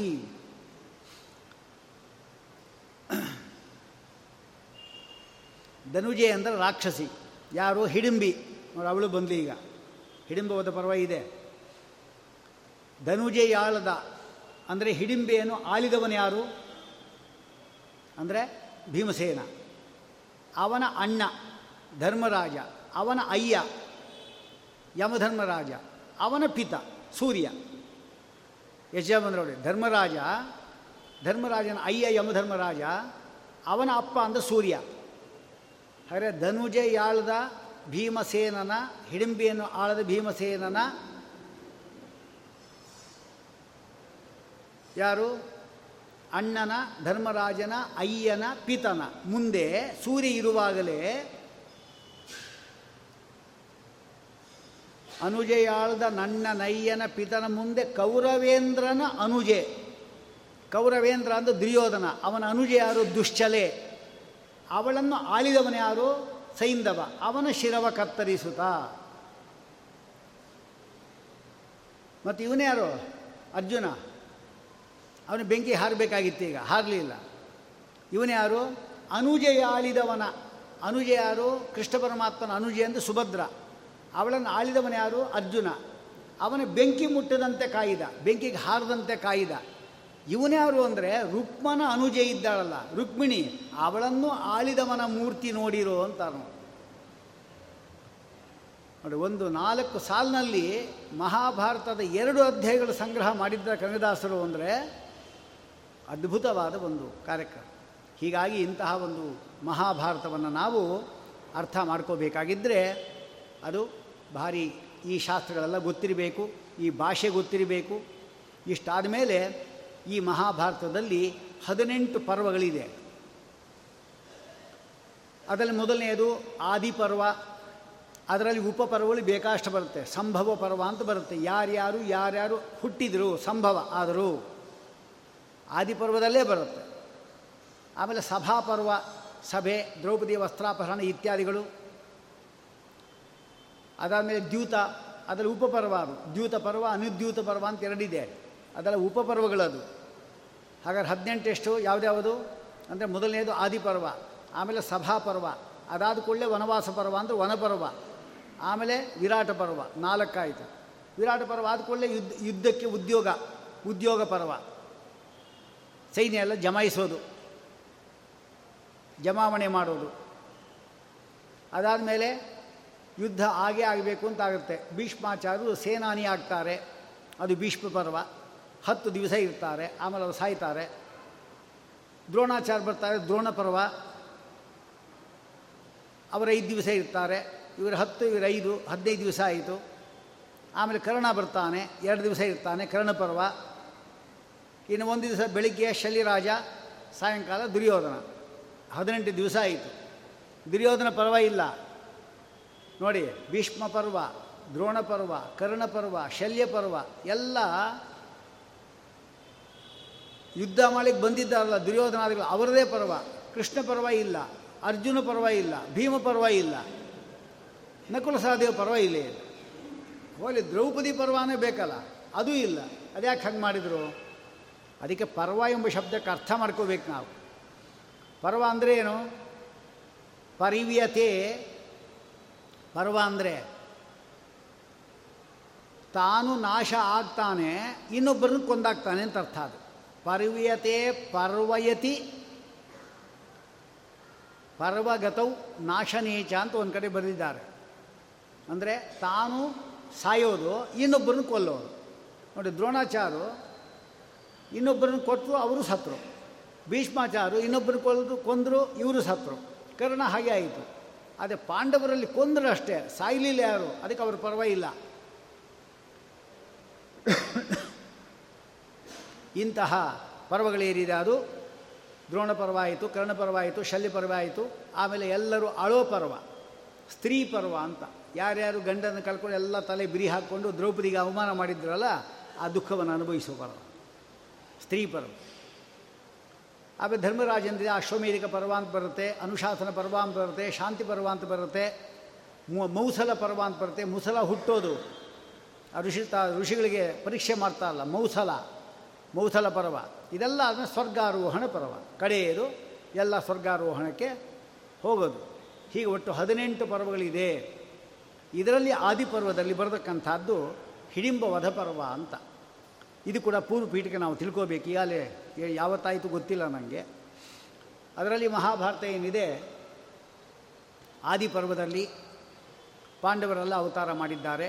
ಪಾಂಡುರಾಜ, ಧೃತರಾಷ್ಟ್ರ ಇಬ್ಬರಿದ್ದಾರೆ. ಪಾಂಡುರಾಜ ಅಂದರೆ ಪರಾವಸು ಎಂಬತಕ್ಕಂಥ ಒಬ್ಬ ಮರುತ್ತಿನ ಅವತಾರ ಅವನು. ಧೃತರಾಷ್ಟ್ರ ಧೃತರಾಷ್ಟ್ರ ಎಂಬತಕ್ಕಂಥವನು ಒಬ್ಬ ಗಂಧರ್ವ ಮೂಲದಲ್ಲಿ. ಅವನಿಗೆ ಗಾಂಧಾರಿ ಎಂಬತಕ್ಕಂಥ, ಈಗ ಅಫ್ಘಾನಿಸ್ತಾನ ಅಂತ ಹೇಳ್ತೀವಲ್ಲ, ಅದು ಅಶ್ವಸ್ಥಾನ ಅಂತ ಇತ್ತು ಹಿಂದೆ. ಅಶ್ವಸ್ಥಾನ ಕುದುರೆಗಳು ಬೀಡು, ಅದು ಅಶ್ವಸ್ಥಾನ. ಅಲ್ಲಿಂದ ಬಂದವರು ಅಫ್ಘಾನಿಸ್ತಾನ. ಅದಕ್ಕೆ ಗಾಂಧಾರ ದೇಶ ಅಂತ ಹೆಸರು. ಅದಕ್ಕೆ ಗಾಂಧಾರ ದೇಶದ ರಾಜ ಇದ್ದಾನಲ್ಲ, ಅವನಿಗೆ ಹತ್ತು ಜನ ಹೆಣ್ಣು ಮಕ್ಕಳು, ಒಬ್ಬನೇ ಒಬ್ಬನು ಗಂಡು ಮಗು. ಕಡೆಯಲ್ಲಿ ಹುಟ್ಟಿದ್ದು ಒಂದು ಗಂಡು ಮಗು. ಧೃತರಾಷ್ಟ್ರಂಗೆ ಇದ್ದ ಕೊಟ್ಟು ಮದುವೆ ಮಾಡಬೇಕು ಅಂತ ಭೀಷ್ಮಾಚಾರ್ಯ ಉಪಾಯ ಮಾಡಿದರು. ಯಾರನ್ನು ಕೊಟ್ಟು? ಗಾಂಧಾರಿಯನ್ನು ಕೊಟ್ಟು ಅಂತ. ಆದರೆ ಇನ್ನು ಹುಟ್ಟುವಾಗಲೇ ಹುಟ್ಟುಕುರುಡ. ಯಾಕೆಂದ್ರೆ ಇವನ ತಾಯಿ ಇದ್ಲಲ್ಲ, ಅಂಬಾಲೆ ಇದ್ದು ನೋಡಿ, ಅವಳು ವ್ಯಾಸರಿಗೆ ಪೂಜೆ ಮಾಡಿ ಕೂತ ಕಣ್ಣು ಮುಚ್ಕೊಂಡ್ಳು. ಕಣ್ಣು ಮುಚ್ಕೊಂಡಿದ್ದ ಕುರುಡನೇ ಹುಟ್ಟಿದ. ನೋಡಿ, ಅವರ ವಂಶ ಪೂರ್ತಿ ಕುರುಡು ವಂಶ. ಅಮ್ಮ ಕಣ್ಣು ಮುಚ್ಕೊಂಡ್ಲು, ಅವಳು ಕುರುಡಿ. ಮಗ ಹುಟ್ಟಿದ ಧೃತರಾಷ್ಟ್ರ ಕುರುಡ. ಅವರ ಮಕ್ಕಳು ನೂರು ಜನ ಹುಟ್ಟಿದ್ರು. ಕಣ್ಣಿದ್ರು ಒಂದೇ, ಬಿಟ್ಟರು ಒಂದೇ. ಪರಮಾತ್ಮ ನೋಡಿಲ್ವಲ್ಲ ಅಲ್ವಾ, ಅವರು ಕುರುಡರೆ. ಇನ್ನು ತಾಯಿ ಇದ್ಲಲ್ಲ ಗಾಂಧಾರಿ, ಅವಳು ಕಣ್ಣಿಗೆ ಬಟ್ಟೆ ಕಟ್ಕೊಂಡವಳು. ಇಡೀ ಕುರುಡು ವಂಶ ಪೂರ್ತಿ ಅವರು. ಇಂಥ ವಂಶ ಬೇಕಾದ ಸಿಗತ್ತೀಗ. ಕಣ್ಣು ಮಾತ್ರ ಬಿಟ್ಕೊಂಡಿರ್ತಾರೆ, ಆದರೆ ಪರಮಾತ್ಮನ ಬಗ್ಗೆ ಕಣ್ಣೇ ಇಲ್ಲ. ಅಂತರಂಗದಲ್ಲಿ ಹರಿಯ ನೋಡದವ ಹುಟ್ಟು ಕುರುಡ. ಈ ಜಾತಿ ಸೇರಿದವರು ಎಲ್ಲರೂ ಕೂಡ. ಪಾಂಡುರಾಜ ಇದ್ದ. ಆಮೇಲೆ ಪಾಂಡುರಾಜ ಹುಟ್ಟಿದ ವೇದವ್ಯಾಸ ದೇವರಿಂದಲೇ. ಪಾಂಡುರಾಜ ಹುಟ್ಟಿದ. ಅವನಿಗೆ ಮಾದ್ರಿ ಎಂಬತಕ್ಕಂಥವಳು, ಮಾದ್ರಿ ಆಮೇಲೆ ಕುಂತಿ ಎಂಬತಕ್ಕಂಥವಳು, ಕುಂತಿ ಕುಂತಿ ಭೋಜನ ಮಗಳು, ಅವಳು ಮದುವೆ ಆದಳು. ಈ ಮಧ್ಯೆ ಅವಳಿಗೆ ಒಬ್ಬ ಮಗನನ್ನು ಹಡೆದಿದ್ದಾಳೆ, ಅವನೇ ಕರ್ಣ. ಅಂತಿವರೆಲ್ಲ ಹುಟ್ಟಿದ್ದಾರೆ. ದುರ್ಯೋಧನಾದಿಗಳಿದ್ದಾಳೆ, ಅವರು ಹುಟ್ಟಬೇಕು. ಒಂದು ಸಾರಿ ಗರ್ಭಿಣಿಯಾಗಿದ್ದಾಳೆ. ಕುಂತಿ ಇದ್ದಾಳೆ, ಅವಳು ಕಾಡಿಗೆ ಹೋಗಿದ್ಲು. ಕಾಡಿಗೆ ಹೋಗಿದ್ದು ಒಂದು ಗಂಡನ ಜೊತೆಗೆ ಸೇವೆ, ಗಂಡನ ಸೇವೆ ಮಾಡಲಿಕ್ಕೆ ಅಂತ ಹೋಗಿರುವಾಗ ಅವಳಿಗೆ ಮೊದಲು ಬೇಗ ಮಗು ಹುಟ್ಟುಬಿಡ್ತು. ಇವಳು ಒಂದು ವರ್ಷ ಆಗಿದೆ ಗರ್ಭಧಾರಣೆ ಮಾಡಿ, ಮಗು ಹುಟ್ಟಿಲ್ಲ. ಅವಳು ಏನು ಗರ್ಭಧಾರಣೆ ಇಲ್ಲದೆ ಮಕ್ಕಳು ಹುಟ್ಟುಬಿಟ್ರು ಮಂತ್ರದಿಂದ. ಅದು ದೂರ್ವಾಸ ಮುನಿಗಳ ಮಂತ್ರದ ಪ್ರಭಾವ. ಇದು ಹೊಟ್ಟೆ ಉರಿ ಆಯಿತು. ಹೊಟ್ಟೆ ಕಲ್ಲು ತೊಗೊಂಡು ಹೊಡ್ಕೊಂಡ್ಲಂತೆ. ಆಗ ಮಾಂಸದ ಮುದ್ದೆ ಬಿತ್ತು, ಅದನ್ನು ಬಿಸಾಕಾಚೆಗೆ ಅಂತ ಹೇಳಿದ್ಲು. ಸರಿಯಾಗಿ ವ್ಯಾಸರು ಬಂದರು. ಸ್ವಾಮಿ, ನನ್ನ ಸ್ಥಿತಿ ಹಿಂಗಾಯಿತು ನೋಡ್ರಿ ಅಂತ ಕೇಳಿದ್ಲು. ಏನು ಭಯ ಪಡಬೇಡ, ತೊಗೊಂಬಾದನ್ನ ಅಂತ ಮಾಂಸದ ಮುದ್ದೇನೆ ತಂದರು. ಅಂಗುಷ್ಟ ಪರ್ವ ಮಾತ್ರಾಣಂ ಭಾಗಾನಂ ಶತಮೇವತು. ಅಂಗುಷ್ಟ ಪರ್ವದಷ್ಟು ಮುದ್ದೆಗಳನ್ನು ಮಾಡಿದರು. ನೂರು ಮುದ್ದೆ ಮಾಡಿದರು. ತುಪ್ಪದ ನೂರು ಮಡಿಕೆಗಳನ್ನು ತರಿಸಿದರು. ಅದರಲ್ಲಿಟ್ಟರು. ಒಬ್ಬೊಬ್ಬ ಸೇವಿಕೆಯನ್ನು ಕಾವಲು ಕಾಯಿಸಿದರು. ಯಾರು ಮುಚ್ಚಳ ತೆಗಿಬಾರದು ಹಾಗೆ. ಅಂಥ ಒಂದು ವಿದ್ಯೆ ಇತ್ತು ಆಗ. ಒಂದು ವರ್ಷ ಆದ ಕೂಡಲೇ ಒಬ್ಬೊಬ್ಬ ದುರ್ಯೋಧನ, ದುಶ್ಯಾಸನ, ಶಕುನಿ ಅವರೆಲ್ಲರೂ ಕೂಡ ಬಂದರು. ಪ್ರತಿಯೊಬ್ಬರು. ಶಕುನಿ ಗಾಂಧಾರ ದೇಶದವನು ಬಂದರು. ನೂರು ಜನ ಆಯಿತು. ಈ ಇದೆಲ್ಲ ಒಂದೊಂದು ಪರ್ವ ಮಾಡ್ತಾ ಇರುವಾಗಲೇ ಗಾಂಧಾರಿ ಬಂದು ಸುಮ್ಮನೆ ವ್ಯಾಸರತ್ತಿ ನಿಂತ್ಕೊಂಡ್ಳು. ಏನು ಇನ್ನೂ ಬೇಜಾರ ನಿನಗೆ, ನೂರು ಜನ ಮಕ್ಕಳಾಗ್ತಾರಲ್ಲ ಇನ್ನೇನು ಅಂತಾರೆ. ಎಲ್ಲ ಗಂಡು ಮಕ್ಕಳೇ ಹುಡ್ತಾರೆ ಅಂತ ಹೇಳ್ತಾ ಇದ್ರಿ, ಹೆಣ್ಣು ಮಗು ಒಂದೂ ಇಲ್ಲ ಅಂತ ಆಯ್ತಲ್ಲ, ಆರತಿ ಎತ್ತಲಿಕ್ಕಾನ ಬೇಕಲ್ಲ. ಅಂದ್ಕೊಳ್ಳಿ ಆ ತಟ್ಟೆ ಇರುತ್ತಲ್ಲ ಪೂರ್ತಿ ಬಾಚುತ್ತಾರೆ, ಆ ಮಾಂಸವನ್ನು ಇದೊಂದು ಸಣ್ಣ ಉಂಡೆ ಮಾಡ್ತಾರೆ, ಅದನ್ನು ಮಡಿಕೆಯಲ್ಲಿ ಹಾಕಿಸ್ತಾರೆ. ಒಬ್ಬ ಹೆಂಗೆ ಸುಡ್ತಾಳೆ, ಅವಳೇ ದುಶ್ಚಲ. ಆ ದುಶ್ಚಲ ಗಂಡನೇ ಇವನು ಸೈಂಧವ, ಸಿಂಧು ದೇಶದವನು. ನೋಡಿ ಇಲ್ಲಿ ಗಾಂಧಾರಿಗೆ ನಮಗೊಂದು ವಿಶೇಷ ತಿಳ್ಕೋಬೇಕು. ಗಾಂಧಾರಿಯಂತಹ ಪರಮ ಪಾತಿವ್ರತ್ಯವುಳ್ಳಂತಹ ಹೆಂಗಸು ಇನ್ನೊಬ್ಬರು ಸಿಗಲ್ಲ ನಮಗೆ. ಯಾಕೆ ಅಂದರೆ ತನ್ನ ಗಂಡ ಇದ್ದಾಗಲ ಅವನು ವಸ್ತುಗಳನ್ನು ನೋಡೋದಿಲ್ಲ ಅಂಥೇಳಿ ತಾನೂ ಕೂಡ ಹಸೆ ಮನೆ ಮೇಲೆ ಕೂತ್ಕೊಳ್ಳುವಾಗಲೇ ಕಣ್ಣಿಗೆ ಬಟ್ಟೆ ಕಟ್ಕೊಂಡು ಬಂದು ಕೂತ್ಕೊಂಡವಳವಳು. ಇನ್ನು ಮದುವೆ ಆಗಿಲ್ಲ, ಮದುವೆಗೆ ಹಸೆ ಮನೆ ಮೇಲೆ ಕೂತ್ಕೋಬೇಕು. ಅಷ್ಟರಲ್ಲಿ ಇವನು ಕುರುಡ ಅಂತ ಗೊತ್ತಾಯಿತು ಸಖಿಗೆ. ಅವಳು ಹೋಗಿ ಹೇಳಿದ್ಲು, ನಿನಗೆ ಗಂಡ ಆಗ್ತಾ ಇದ್ದಾನಲ್ಲ ಅವನು ಕುರುಡ, ಅವನಿಗೂ ಮಂತ್ರಾಕ್ಷತೆ ಎಲ್ಲೆಲ್ಲೂ ಬಿಸಾಕ್ತಾ ಇದ್ದಾನೆ, ಹುಟ್ಟು ಕುರುಡ ಅಂತ ಹೇಳಿಬಿಟ್ಲು ಅವಳು. ಎಷ್ಟು ಗಲಾಟೆ ಮಾಡಬೇಕಾಗಿತ್ತು, ಏನು ಗಲಾಟೆ ಮಾಡಿಲ್ಲ, ನಮಗೇನು ಕೊಟ್ಟಿರ್ತೀವೋ ಅದು ಸಿಗತ್ತೆ ಅಂತ ಹೇಳಿದ್ಲು. ನಾಲ್ಕು ಬಟ್ಟೆ ಮಡಿಕೆಲ್ಲಂತೆ ಚತುರ್ಗುಣಂ ಪಟ್ಟವಸ್ತ್ರಂ ವೇಷ್ಟಯಿತ್ವ, ನಾಲ್ಕು ಮಡಿಕೆ ಹೀಗೆ ಹೀಗೆ ಕಾಣಿಸ್ಬಾರ್ದಲ್ಲ, ನಾಟಕ ಮಾಡಲಿಕ್ಕೋಸ್ಕರ ಒಂದೇ ಒಂದು ಇಟ್ಕೊಂಬಿಟ್ರೆ ಎಲ್ಲ ಕಾಣಿಸ್ತಾ ಇರ್ತಾರೆ. ನಾಲ್ಕು ಮಡಿಕೆ ಮಡಿಸಿಲ್ಲು, ಕಟ್ಕೊಂಬಂದೆ ಹಸೆ ಮನೆ ಕೂತ್ಕೊಂಡು ನನ್ನ ಗಂಡ ನೋಡಲ್ಲ ಅಂದಮೇಲೆ ನಾನು ನೋಡಲ್ಲ ಅಂತ. ಅಂಥ ಒಂದು ಧರ್ಮ ನಾವು ಅರ್ಥ ಮಾಡ್ಕೋಬೇಕು. ಯಾರಿಗಾದರೂ ಮಗು ಹುಟ್ಟಿದಾಗ, ನೂರು ಜನ ಮಕ್ಕಳು ಹುಟ್ಟಿದ್ದಾರೆ, ಯಾರಾದರೂ ತಾಯಿಗೆ ತನ್ನ ಮಗುವನ್ನು ನೋಡಬೇಕು ಅಂತ ಆಸೆ ಇರಲ್ವ? ಆದರೆ ಅಷ್ಟು ಇದ್ದರೂ ಕೂಡ ಒಂದು ದಿವಸ ಕೂಡ ಕಣ್ಣು ಬಟ್ಟೆ ಸರಿ ಮಗು ನೋಡಿಲ್ಲ ಅವಳು. ಎಂಥ ದೀಕ್ಷೆ ನೋಡಿ. ನಾವಾದರೂ ಗಂಡ ಇರುವಾಗ ಮಾತ್ರ ಬಟ್ಟೆ ಕಟ್ಕೊಂಡಿರೋದು, ಗಂಡ ಅಲ್ಲಿ ಹೋದ ಅಂದರೆ ಬಟ್ಟೆ ಬಿಸಾಕ್ಬಿಡೋದು, ಹಾಗೆ ಮಾಡ್ತಾಯಿದ್ವಿ ನಾವು. ಹಾಗೆ ಮಾಡಲಿಲ್ಲ ಅವಳು. ಅಂದರೆ ಅಷ್ಟೊಂದು ಪತಿವ್ರತ ಶಿರೋಮಣಿ ಅವಳು. ಕಣ್ಣು ಬಟ್ಟೆ ಕಟ್ಕೊಂಡಿದ್ದರೂ ಕೂಡ ಗಂಡನಿಗೆ ತೊಂದರೆ ಆಗದಂತೆ ಹೆಜ್ಜೆಗಳು ಲೆಕ್ಕ. ಅಂದರೆ ನನ್ನ ಗಂಡ ಇಲ್ಲಿಂದ ಇರತಕ್ಕಂಥ ಇಲ್ಲಿಂದ ಹಿಡಿದು ಅಲ್ಲಿವರೆಗೆ ನನ್ನ ಗಂಡನ ಕೋಣೆ ಇದೆ, ಇಲ್ಲಿವರೆಗೆ ಅಡುಗೆ ಮನೆ ಇದೆ, ಎಲ್ಲ ಲೆಕ್ಕ ಹಾಕ್ಕೊಂಡಿದ್ಲು ಅವಳು. ಹಾಗೆ ನಡೀತಾ ಇದ್ದೆ, ಒಂದು ದಿವಸ ಹೆಜ್ಜೆ ಆಚೆ ಈಚೆ ಆಗಿಲ್ಲ. ಇದು ದೀಕ್ಷೆ ಅಂದರೆ ಹಾಗಿರಬೇಕು. ಇಂಥವಳಿಗೆ ಹೊಟ್ಟೆಗೆ ಚಾಕ್ ಬಂತು, ಕುಂತಿಗೆ ಮಕ್ಕಳಾಯಿತು ಅಂಥೇಳಿ ಇಷ್ಟು ಪ ಇವಳು ಅಂತ ಹೇಳಿದ್ರೆ ಅದಕ್ಕೆ ತಾತ್ಪರ್ಯ ಇಷ್ಟೇ. ಇವಳು ಎಷ್ಟೋ ಜನ ಹೇಳ್ತಾರೆ, ಇವಳು ಗರ್ಭಿಣಿ ಆಗಿದ್ದಾಗ ಹೊಟ್ಟೆಗಿಚ್ಚು ಪಟ್ಟಿದ್ದಕ್ಕಾಗಿ ದುರ್ಯೋಧನಾದಿಗಳೆಲ್ಲ ಹೊಟ್ಟೆಗಿಚ್ಚು ಪಡುವಂತಾಯಿತು ಅಂತಾರೆ. ಅದು ಉಲ್ಟಾ ಮಾಡಿ ಹೇಳ್ಕೋಬೇಕು ನಾವು. ಈ ದುಷ್ಟ ದುರ್ಯೋಧನಾದಿಗಳೆಲ್ಲ ಕಲ್ಯಾದಿಗಳು, ಅವರ ಹೊಟ್ಟೆಲಿ ಇದ್ದಿದ್ದಕ್ಕಾಗಿ ಅಂಥ ಪತಿವ್ರತೆ ಆದರೂ ಕೂಡ ಅವಳಿಗೆ ಹೊಟ್ಟೆಗಿಚ್ಚು ಬಂತು ಅಂತ ತಿಳ್ಕೋಬೇಕು, ತಿಳಿಸ್ಕೋಬೇಕು ನಾವು. ಅವಳು ಒಳ್ಳೆಯವಳೆ. ಹೀಗಾಗಿ ನೂರು ಜನ ಮಕ್ಕಳಾಯಿತು ಅವರಿಗೆ. ಪಾಂಡವರು ಐದು ಜನ ಮಕ್ಕಳು ಹುಟ್ಟಿದ್ದಾರೆ. ಈಗ ಪುನಃ ಪಾಂಡುರಾಜ ಸತ್ತೋದ, ಇಲ್ಲಿ ಕರ್ಕೊಂಬರಬೇಕು, ಕರ್ಕೊಂಬಂದಿದ್ದಾರೆ. ಬಂದು ಕೂಡಲೇ ಶುರು ಆಯಿತು. ಏನಾದರೂ ಮಾಡಿ ಈ ಭೀಮನನ್ನು ಕೊಲ್ಲಬೇಕು ಅಂತ ಶುರು ಮಾಡ್ದ. ಏನೇನೋ ಗೊತ್ತಲ್ಲ. ಭುಕ್ತಂಚ ಜೀರ್ಣಂ ಪರಿಬಂತಿ ದತ್ತಂ ವಿಷಂ ವಿಷಣ್ಣೋ ವಿಷಭದ್ಗಣೋತಃ ಪ್ರಮಾಣ ಕೋಟೆ ಸಹಿ ಹೇಲೆಯಾಗಾತ ನೇದಂ ಜಗಜ್ಜೀವನದೇ ಅತಿಚಿತ್ರಂ. ಜಗತ್ತಿಗೆ ಪ್ರಾಣ ಕೊಡತಕ್ಕಂಥ ವ್ಯಕ್ತಿಗೆ ಅವನು ಪ್ರಾಣ ತೆಗೆಯವನು ಯಾವನಿದ್ದಾನೆ ಅಂತ ಹೇಳ್ತಾರೆ. ಎಲ್ಲ ಮಾಡಿದ್ರು, ಏನು ಮಾಡಿದ್ರು ಅವ್ನು ಏನು ಮಾಡಲಿಕ್ಕೂ ಆಗಲಿಲ್ಲ. ಇದರಿಂದ ದ್ವೇಷ ಬೆಳ್ಕೊಂಡೇ ಹೋಯಿತು. ಇದಕ್ಕೆ ಸರಿಯಾಗಿ ಶಕುನಿ ಬೇರೆ ಬಂದು ಸೇರಿಕೊಂಡ. ಅಲ್ಲಿ ಮದುವೆ ಆಗೋವಾಗ ಏನಾಯಿತು, ಗಾಂಧಾರಿ ಮದುವೆ ಆದ. ಅವರೇ ಮಾಡಿದ್ರು, ಉಳಿದು ಒಂಬತ್ತು ಜನ ತಂಗಿಯರಿದ್ರಲ್ಲ ಗಾಂಧಾರಿ ತಂಗಿಯರು, ಅವರು ಹೇಳಿದರು ನಿನ್ನ ಸೇವೆ ಮಾಡಲಿಕ್ಕೋಸ್ಕರ ನಾವು ಬರ್ತೀವಿ ಅಂದರು ಅವರು, ಗಾಂಧಾರಿ ಸೇವೆ ಮಾಡಲಿಕ್ಕೆ. ಆಗ ಅವನೇ ಹೇಳಬೇಕು ಧೃತರಾಷ್ಟ್ರ, ಸೇವೆ ಯಾಕೆ ಮಾಡಲಿಕ್ಕೆ ಬರಬೇಕು, ನಿಮ್ಮನ್ನು ನಾನೇ ಮದುವೆ ಮಾಡ್ಕೊಂಡ್ಬರ್ತೀನಿ ಅಂತ. ಹಾಗಾದರೆ ಹತ್ತು ಜನನು ಮದುವೆ ಮಾಡ್ಕೊಂಡ ಧೃತರಾಷ್ಟ್ರ. ಗಾಂಧಾರಿ ಅಲ್ಲದೆ ಗಾಂಧಾರಿ ತಂಗಿಯರೆಲ್ಲ ಮದುವೆ ಮಾಡ್ಕೊಂಡ. ಎಲ್ಲ ಬಂದುಬಿಟ್ರು ಹೆಂಗಸರಲ್ಲ, ಇನ್ನೊಬ್ಬನೇ ಒಬ್ಬನಿದ್ದ, ಅವನೇ ಶಕುನಿ. ನೀವೆಲ್ಲ ಹೋದ್ಮೇಲೆ ನನಗೇನು ಈ ಕೆಲಸ ಅಂತ ಅವನು ಬಂದು ಸೇರ್ಕೊಂಬಿಟ್ಟ ಅಂತ. ಹೀಗ ಆ ಶಕುನಿ ಬಂದಿದ್ದು. ಆ ಶಕುನಿಯನ್ನು ಒಬ್ಬ ಕವಿ ಹೇಳ್ತಾನೆ, ರಿಕ್ತ ಮಧ್ಯಮ ವರ್ಣ ಗ್ರಹ ವಿಶೇಷ ಇವ ಅಂತ ಬರೀತಾನೆ. ಅಂದರೆ ಶಕುನಿ ಎಂಬಲ್ಲಿ ಮಧ್ಯದ ಅಕ್ಷರ ಹೊಟ್ಟೋದ್ರೆ ಯಾವ ಗ್ರಹ ವಿಶೇಷವೋ ಹಾಗೆ ಬಂದ ಅಂತ. ಶಕುನಿ ಎಂಬಲ್ಲಿ ಕೂ ಹೋದರೆ ಏನಾಯಿತು, ಶನಿಗ್ರಹದಂತೆ ಬಂದ ಅಂತ ಅವನು ಬೈತಾನೆ ಇವನ ಶಕುನಿಯನ್ನು. ಹೀಗಾಗಿ ಅಂತ ಅವರು ಬಂದು ಸೇರಿಕೊಂಡಿದ್ದಾರೆ. ಮೊದಲಿಂದ ಕಾಟ ಕೊಡೋದು. ಒಂದು ಸಾರಿ ಒಂದು ಉಪಾಯ ಮಾಡಿದ್ರು, ಏನದು, ಪಾಂಡವರನ್ನು ಜಯಂತ ಎಂಬತಕ್ಕಂಥ ಒಬ್ಬ ದೇವತೆ ಇದ್ದಾನೆ ಪರಮಾತ್ಮ, ಅಲ್ಲಿ ಉತ್ಸವ ನಡೀತು ಒಂದು ವರ್ಷ, ಅಲ್ಲಿ ಕಲಿಸ್ಬೋಣ ಇವ್ರನ್ನ ಅಂತ, ಅಲ್ಲಿ ಬೆಂಕಿ ಇಟ್ಟು ನಾನು ಕೊಂದುಬಿಡ್ತೀನಿ ಅಂತ ಹೇಳ್ದ. ಅದಕ್ಕಾಗಿ ಅರಿಗಿನ ಮನೆ ತೀರ್ಮಾನ ಆಯಿತು. ಪಾಂಡವರು ಅಲ್ಲಿದ್ದಾರೆ, ವಿರೋಚನ ಎಂಬತಕ್ಕಂಥವ್ರು ಇದ್ದಾರೆ, ಪುರೋಚನ ಎಂಬತಕ್ಕಂಥವನು, ಅವನು ಬೇರೆ ಅವನ ಅಕ್ಕನ ಸಹಿತಿಯಾಗಿ ನಾಲ್ಕು ಜನ ಬಂದವಳು, ಅವ್ರ ವಿಷಯದ ಲಡ್ಡುಗೆಗಳು ತಂದಿದ್ಲು ಅವಳೆಲ್ಲ, ಭೀಮಸೇನ ಕೊಟ್ಟಳು, ಅವನ್ನೆಲ್ಲ ತಿಂದ, ಕೇಳಿ ಕೇಳಿ ಇಸ್ಕೊಂಡು ತಿಂದಾಗ್ಬಿಟ್ಟ. ಯಾಕೆಂದರೆ ಈ ವಿಷ ಅವನಿಗೆ ಜೀರ್ಣ ಆಗುತ್ತೆ, ಇವ್ರು ಜೀರ್ಣ ಆಗಲ್ಲ, ಅಷ್ಟು ಇಸ್ಕೊಂಡು ತಿಂದಾಗುತ್ತೆ ಅಂತೂ ಖಾಲಿ ಮಾಡ್ದ ನಾನು. ಆಮೇಲೆ ಬೆಂಕಿ ಇಡಬೇಕು, ಆರು ತಿಂಗಳು ಹಾಕೊಂಡು ಇವನೇ ಬೆಂಕಿ ಇಟ್ಬಿಟ್ಟ. ಅಷ್ಟರಲ್ಲಿ ಸುರಂಗ ಮಾರ್ಗ ತೋಡಿದ್ದ, ಸುರಂಗ ಮಾರ್ಗದ ಮೂಲಕವಾಗಿ ಸರಿಯಾಗಿ ಬಂದು ಹಿಡಿಂಬವನ ಅಂತ ಅಲ್ಲಿಗೆ ಬಂದರು ಅಂತ ಇವತ್ತಿನ ಕಥೆ. ಕೃಷ್ಣಾರ್ಪಣ ಮಸ್ತು. ನಾಳೆ ಹಿಡಿಂಬವದ ಪರ್ವ.